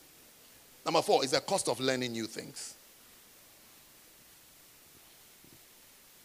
People have to stick to what they learned as children. That's why they've never improved. The last thing they learned is what they have learned, and they are stuck there. That's why they'll see someone's church and say it's full of children. And they have over 50s and it's not growing. And they won't be quiet. And say, hey, maybe, maybe the thing is to get young people. Instead of learning, instead of learning, you are stuck with your over 60 elders who don't go on outreach, who can come for all night, who can sing in a choir who can dance during praise and worship? Who can do anything? You are stuck with them and you are and you are mocking somebody's. You are mocking somebody's. If I come to your church and see you're over 60s, I'll say, hey, maybe I need grown-ups in my church. Oh. Maybe I need grown-ups. I think I need grown-ups. I think it adds some color to the church. That is what no, that is what I'll say to myself. I'm not saying when I went to church, you go and see the church is dead. The people, they can't even offering, offering when they are coming from the, the pew to the front. You see how they are walking. no. There's always something to learn. How come you, your eyes only see things that you have to criticize? Why don't you see things that you have to learn? That is how you can become anointed. See things you have to learn. See things you can learn. See things you can learn. Don't be baptized in criticism and sourness and bitterness. See things you have to learn, things you can learn, and things you should learn, and things you can benefit from. Always learn new things. Always. Always learn new things. Always, all the time, learn new things. There's always something to learn. If you look around, you see there's something to learn. You see, hey, there's something to learn. I should be able to apply this. I should be able to do this. Ah, at church we don't do this. Oh, at church we don't have this. There's always something to learn. No, eh, there are a lot of things to criticize. You can criticize so many things, but you can also learn a lot. Learn a lot. Yeah. Number five, the cost of adjustment. Hmm. The one who seeks the anointing is the one who must adjust his life to suit the anointed. The burden of adjustment is on the seeker. It is the one who is pursuing the anointing who has the burden of changing his lifestyle to accommodate the behavior of the anointed. As soon as you find the anointed, you find the field, you have to adjust. You have to learn how to adjust. Adjust your lifestyle. Maybe you are even copying something from. There are things you have to dismantle in your church, maybe. And put new structures in place. Instead of being stuck with the old ways or trying to put new wine into old wineskin. Yeah. There are things you have to stop. Maybe you, go to a place here that we, we don't pay instrumentalists. And you every Sunday, half of your offering is going to instrumentalists. I've never paid an instrumentalist before. Over 20 years in this country, I've never even given an instrument, even 1p. 1p. One instrumentalist once joked about something we are not paid. I said, even your joke is repulsive to me. It's repulsive. Because he said it was a joke. I said, your joke is repulsive. Because even jokes are things you have thought of. Yeah. And then there you are. There you are. Spending all your offerings. And you don't understand why you're always broke. You have to adjust. You have to learn what are the things that are done. What are the little things that are done? Maybe you're afraid all your instrumentals will leave you. Go, go on, go, go online. There are tracks for every music. Yes. Instrumentalists are too important in your church. You've made them too big and important and puffed up.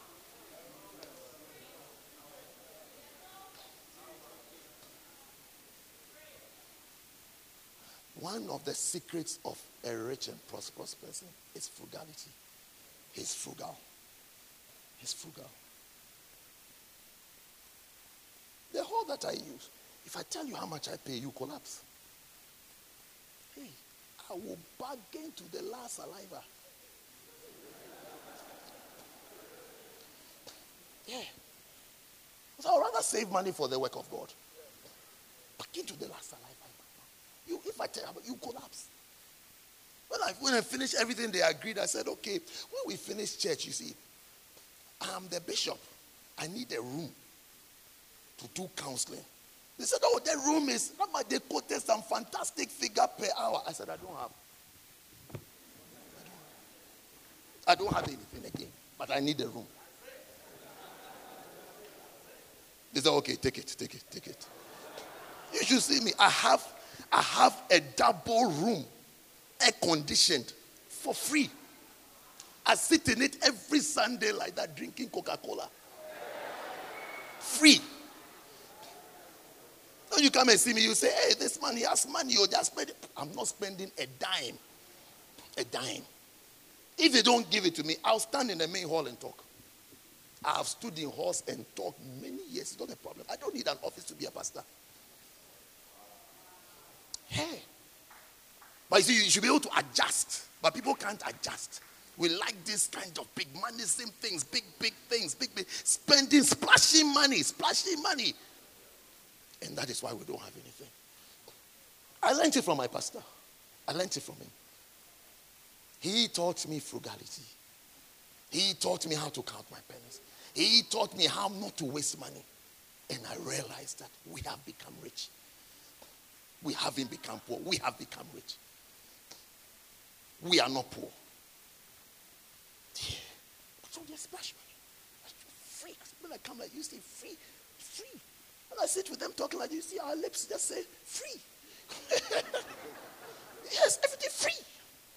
You won't give it to us. Okay. We are there. We are there.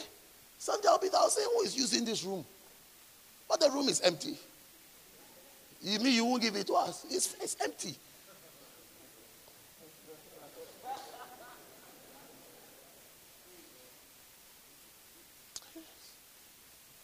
I should take my 500 pounds an hour and give it to you. Why? Why? Uh, there's no work to do for God again. Yeah, I should take my money an hour and just throw it like this. Every every Sunday after church, I collect I collect the offering like that. I'm, I'm coming. I've, I've come to work for you.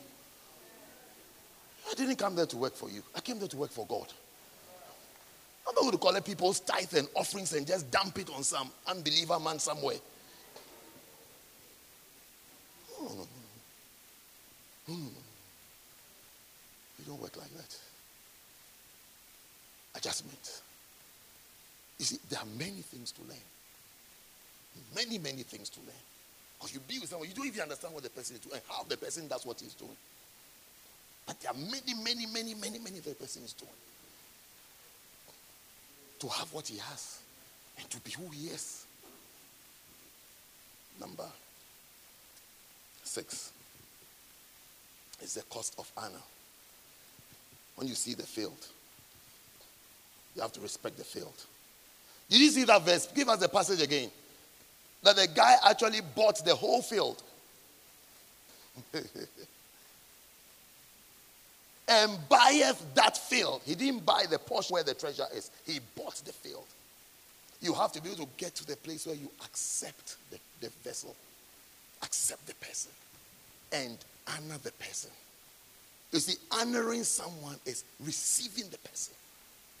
Receiving the person as you receive. It's like, I have accepted you. I receive you. I receive you as the anointed person. I receive you as a father. No question, not, not, not partially anointed. I receive you 100% as that. He bought the entire field. He received the person into his life.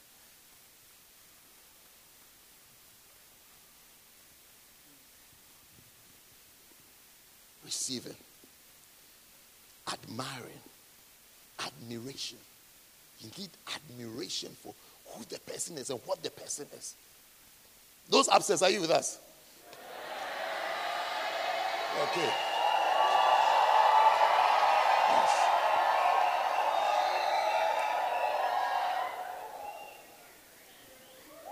One of the greatest keys of honoring is learn, learn not to dishonor. You see, how do you dishonor someone? This person could be worth, let's say, 2,000 pounds. You have 2,000 pounds, you want to honor him, you want to appreciate him with 2,000 pounds. Because we, we, we, also honor with offerings. When you honor, you bring or you take the person offering to another person to appreciate them. I appreciate you. It's one of the most spiritual acts you can do. Or, I don't know, of honoring the person. 2,000. But the issue of giving the person the 2,000 pounds for honor, you say to yourself, this one was also my father from 1966 to 1962. This one was my spiritual mother from 1962 to 1971. This one was, then you start sharing. Share, share, share, share, share, share, share, share, share, share. Then you are left with 500 pounds. I bring you 500. You've dishonored him. Because his true value and his true worth from what he does is the 2,000. And the others don't matter. Yes. The Bible says we have many instructors. We don't have many fathers.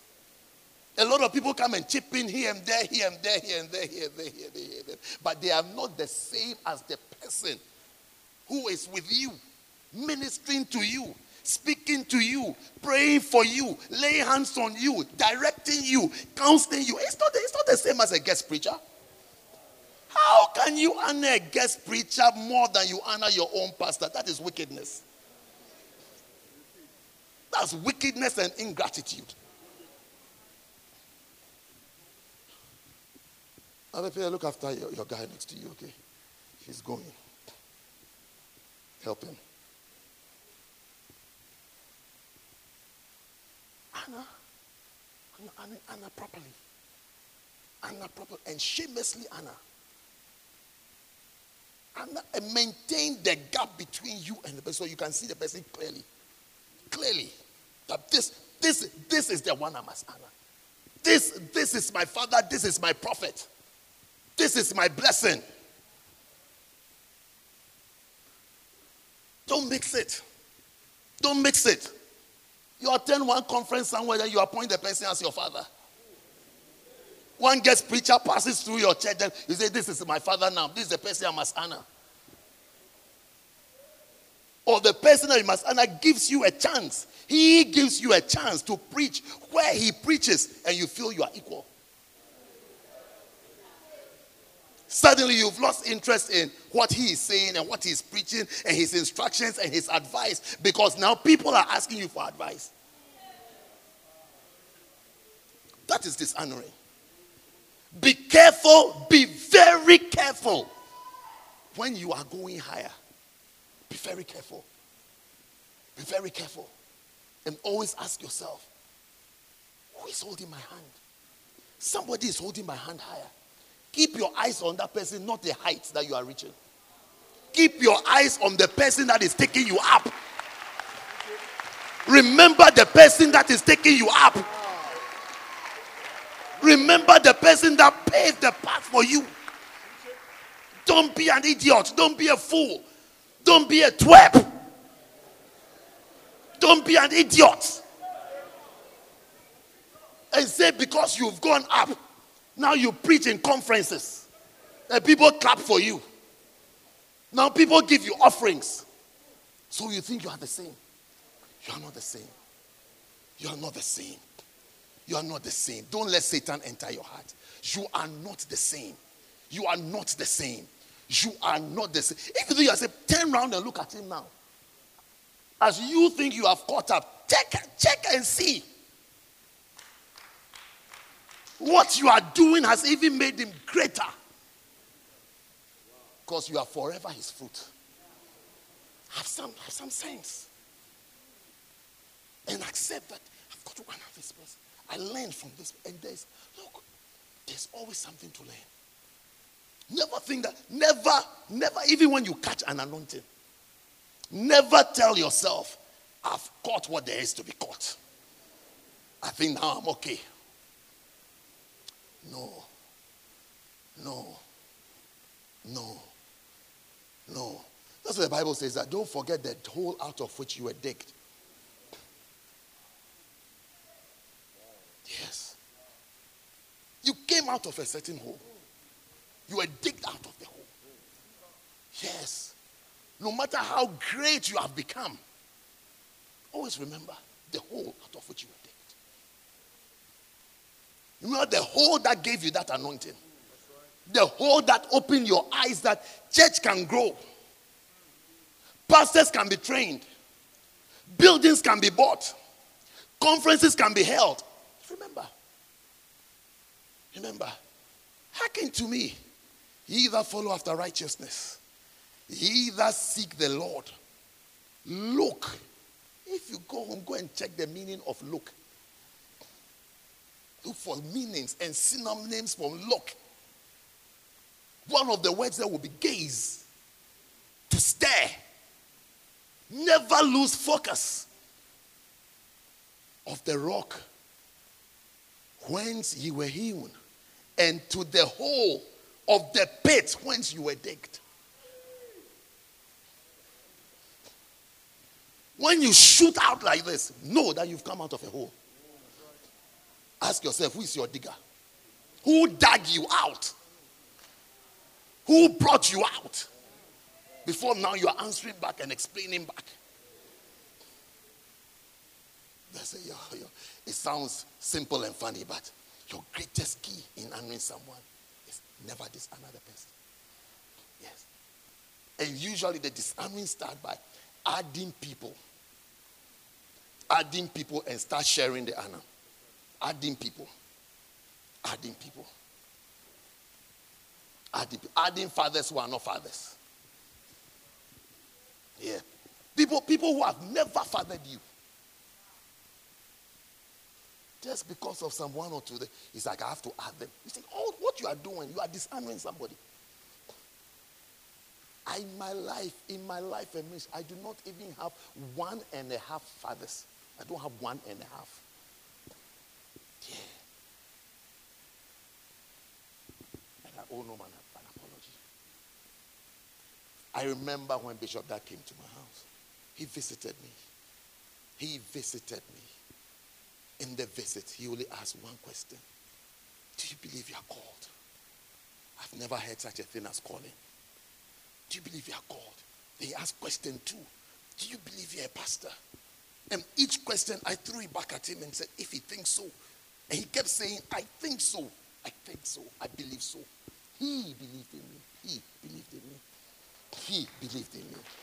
He pointed me to the direction of ministry. He did it single handedly, not, not with a committee, not with a committee, not with a group of people. I can't take that from him. He ordained me.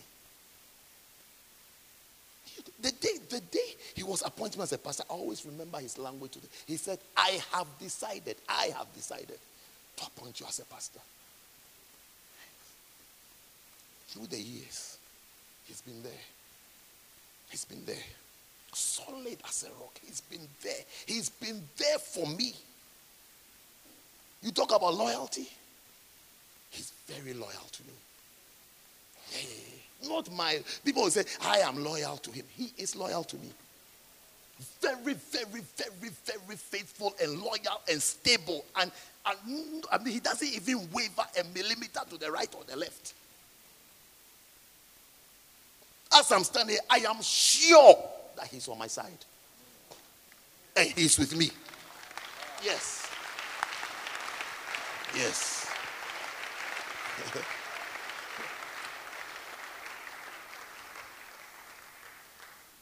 so you see, when we're honoring, always keep the person up there. Try, keep him up there. Because the burden is on you. You can either choose to equalize or to close the gap. Never close the gap. If you go up, he's the one taking you up. Know that he's up, he's higher than you.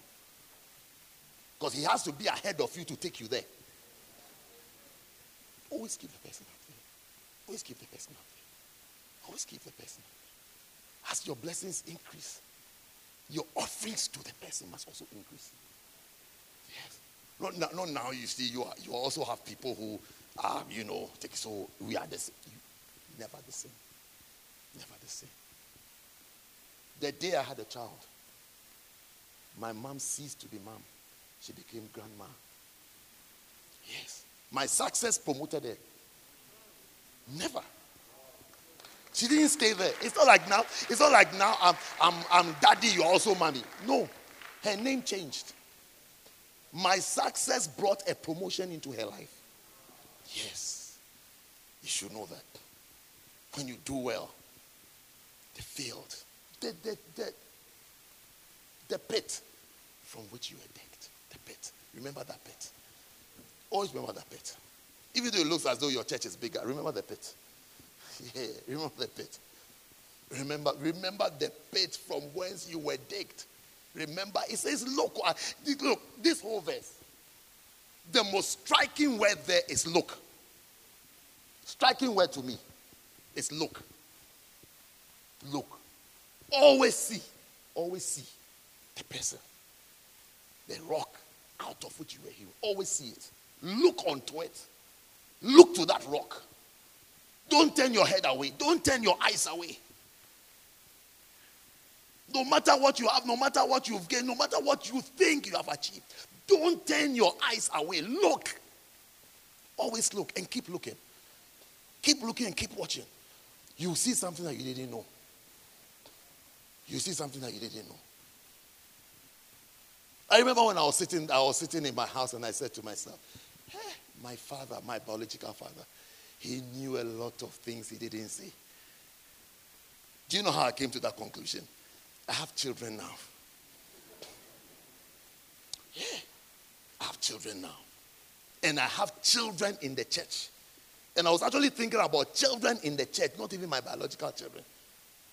People that I have been with and worked with through the and I was thinking of the things I know that they don't know that I know, or they think I don't know. And I was sitting there, and I said, This head, eh, this head that you see, there are things in it. Oh. I'm telling you, my head, there are things in my head that I don't say, and that I'll never say. I in my house, I said, I said, look, I said, look at them. I said, some of them, if they discover that I know, they will say, Earth, open, I need to disappear. Yeah. And I said, I, I don't know how come I said to myself, my father must have known things that he never said. Never. He must have known. I mean, he will know. If I know, he will know. If you keep the person there in honor, in respect, you will learn new things. You will learn more things. No, you will learn. You will actually learn. There because there are more things to learn from them. Those ahead of us, our fathers, there are more things to learn. More things to learn. More things to receive. Never let, never let a book finish. There's a book in my life called The Mega Church. It doesn't finish. I don't even know why I told you, because I've never told you before. There's a book in my life. Mega Church. It doesn't finish. Mega Church doesn't finish. Never. I've read cover to cover, cover to cover, and cover to cover. I don't know how many times I've read it. It's a book before, before the age of e-books. It was always, I had a copy by my bedside and have a copy in my hand luggage. It's the only book that always lies in my hand luggage when I'm traveling. Mega church. You can't finish. You can't finish. How can you finish learning? How can you finish learning? There's always something to learn based on your age and your face, the face of life you are in. When you start reading, there's always a new lesson. A new lesson that you can't see because you are not there yet. But it is there. When you read it, it doesn't mean anything to you.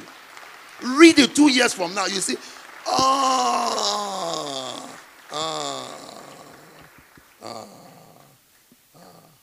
I can preach cost of, of Anna next year. I promise you, my revelation will be different. Yes, because I would have learned more. I would have learned more, I would have received more. I would have received more. You have every face of it. It gives you. It's like, because look, God is there. God is there. He has been there before you were born. But He's there. We are now discovering things about Him. This is when I hear things about the stars and this. I, I marvel. I, I said to myself, is it new? It's not new. It's been there. He has never bothered to call you and say that, do you know that when you look outside, you can see Venus? Have you received a phone call like that before from God? But it's there. When you start learning, then you start understanding the, the song, How Great Thou Art. How great. Now you sing with that. How it's like God is truly great.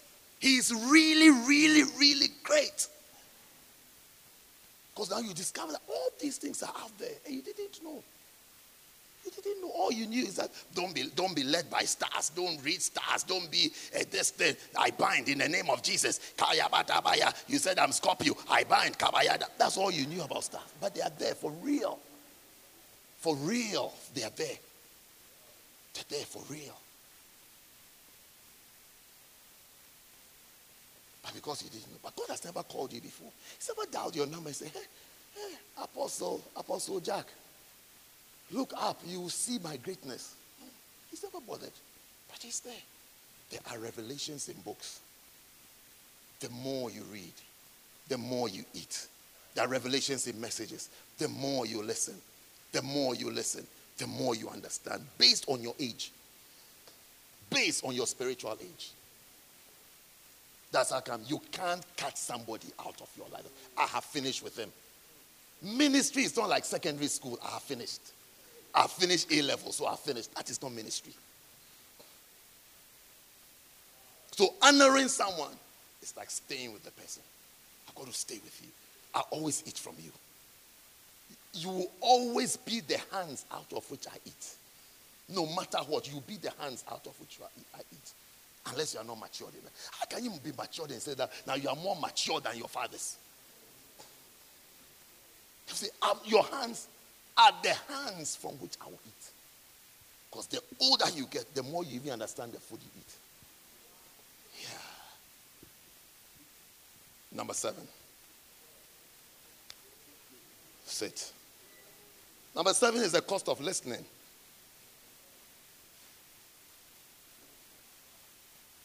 Don't worry, I'll give you a wee wee break shortly. Cost of listening. You have to listen. You have to listen. And you have to keep listening. The field. There are treasures in messages. Treasures in messages. You have to keep listening to messages. You have to keep listening to them. Listening to them. Listening to them and keep listening. Keep listening and keep learning. Because there are things to learn. A lot of things to learn. A whole host of things to learn. You have to keep listening and hearing and hearing and hearing and hearing again. You have to keep hearing. You have to make time and listen. Not current affairs attitude or breaking news attitude. Listening. Sometimes one message, one. You'll be able to stay with one message. and stay with it for a long time. Jesus said, The words that I speak, they are spirit and life. The, the words of the anointed contain spirit. The words of the anointed. The words of the anointed has spirit and life. There's an impartation when you are hearing the words of the anointed. Something happens to you. You, are, you, you will be affected if you listen to the anointed long enough and with the right attitude. You'll be affected. You'll be affected. Don't throw, don't throw away in your life listening to messages and reading. Don't throw it out of your life. Don't throw it out of your life. Don't throw it out of your life. Anointing, listening. Anointing, reading. It's the words. The words. The words. The words. Sometimes don't bother. Don't bother about meeting anybody. Anybody. Don't don't don't don't bother about it. If you get the chance, bless God. But if you don't get the chance, keep listening. Keep listening and keep reading. Keep listening and keep reading. Keep listening and keep reading. Keep listening and keep reading. You see, you will become. You, you will become. You will become that thing that you've been hoping and praying and dreaming to become. May the Spirit of the Lord rest upon you. Stand to your feet and thank God. Thank Him. Thank Him.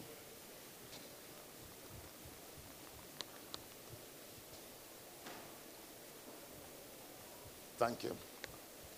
He's blessing you.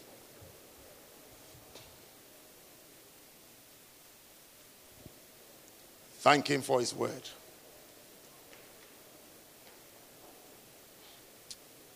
Pray. Pray for the spirit of revelation. Pray that it will stay with you. It will stay with you. Pray for that spirit of revelation to hear and to see and to understand. Ah. Ah. Yes, Lord. Yes, Lord. Yes, Lord. Kaba Shabatalaba Kabashaya.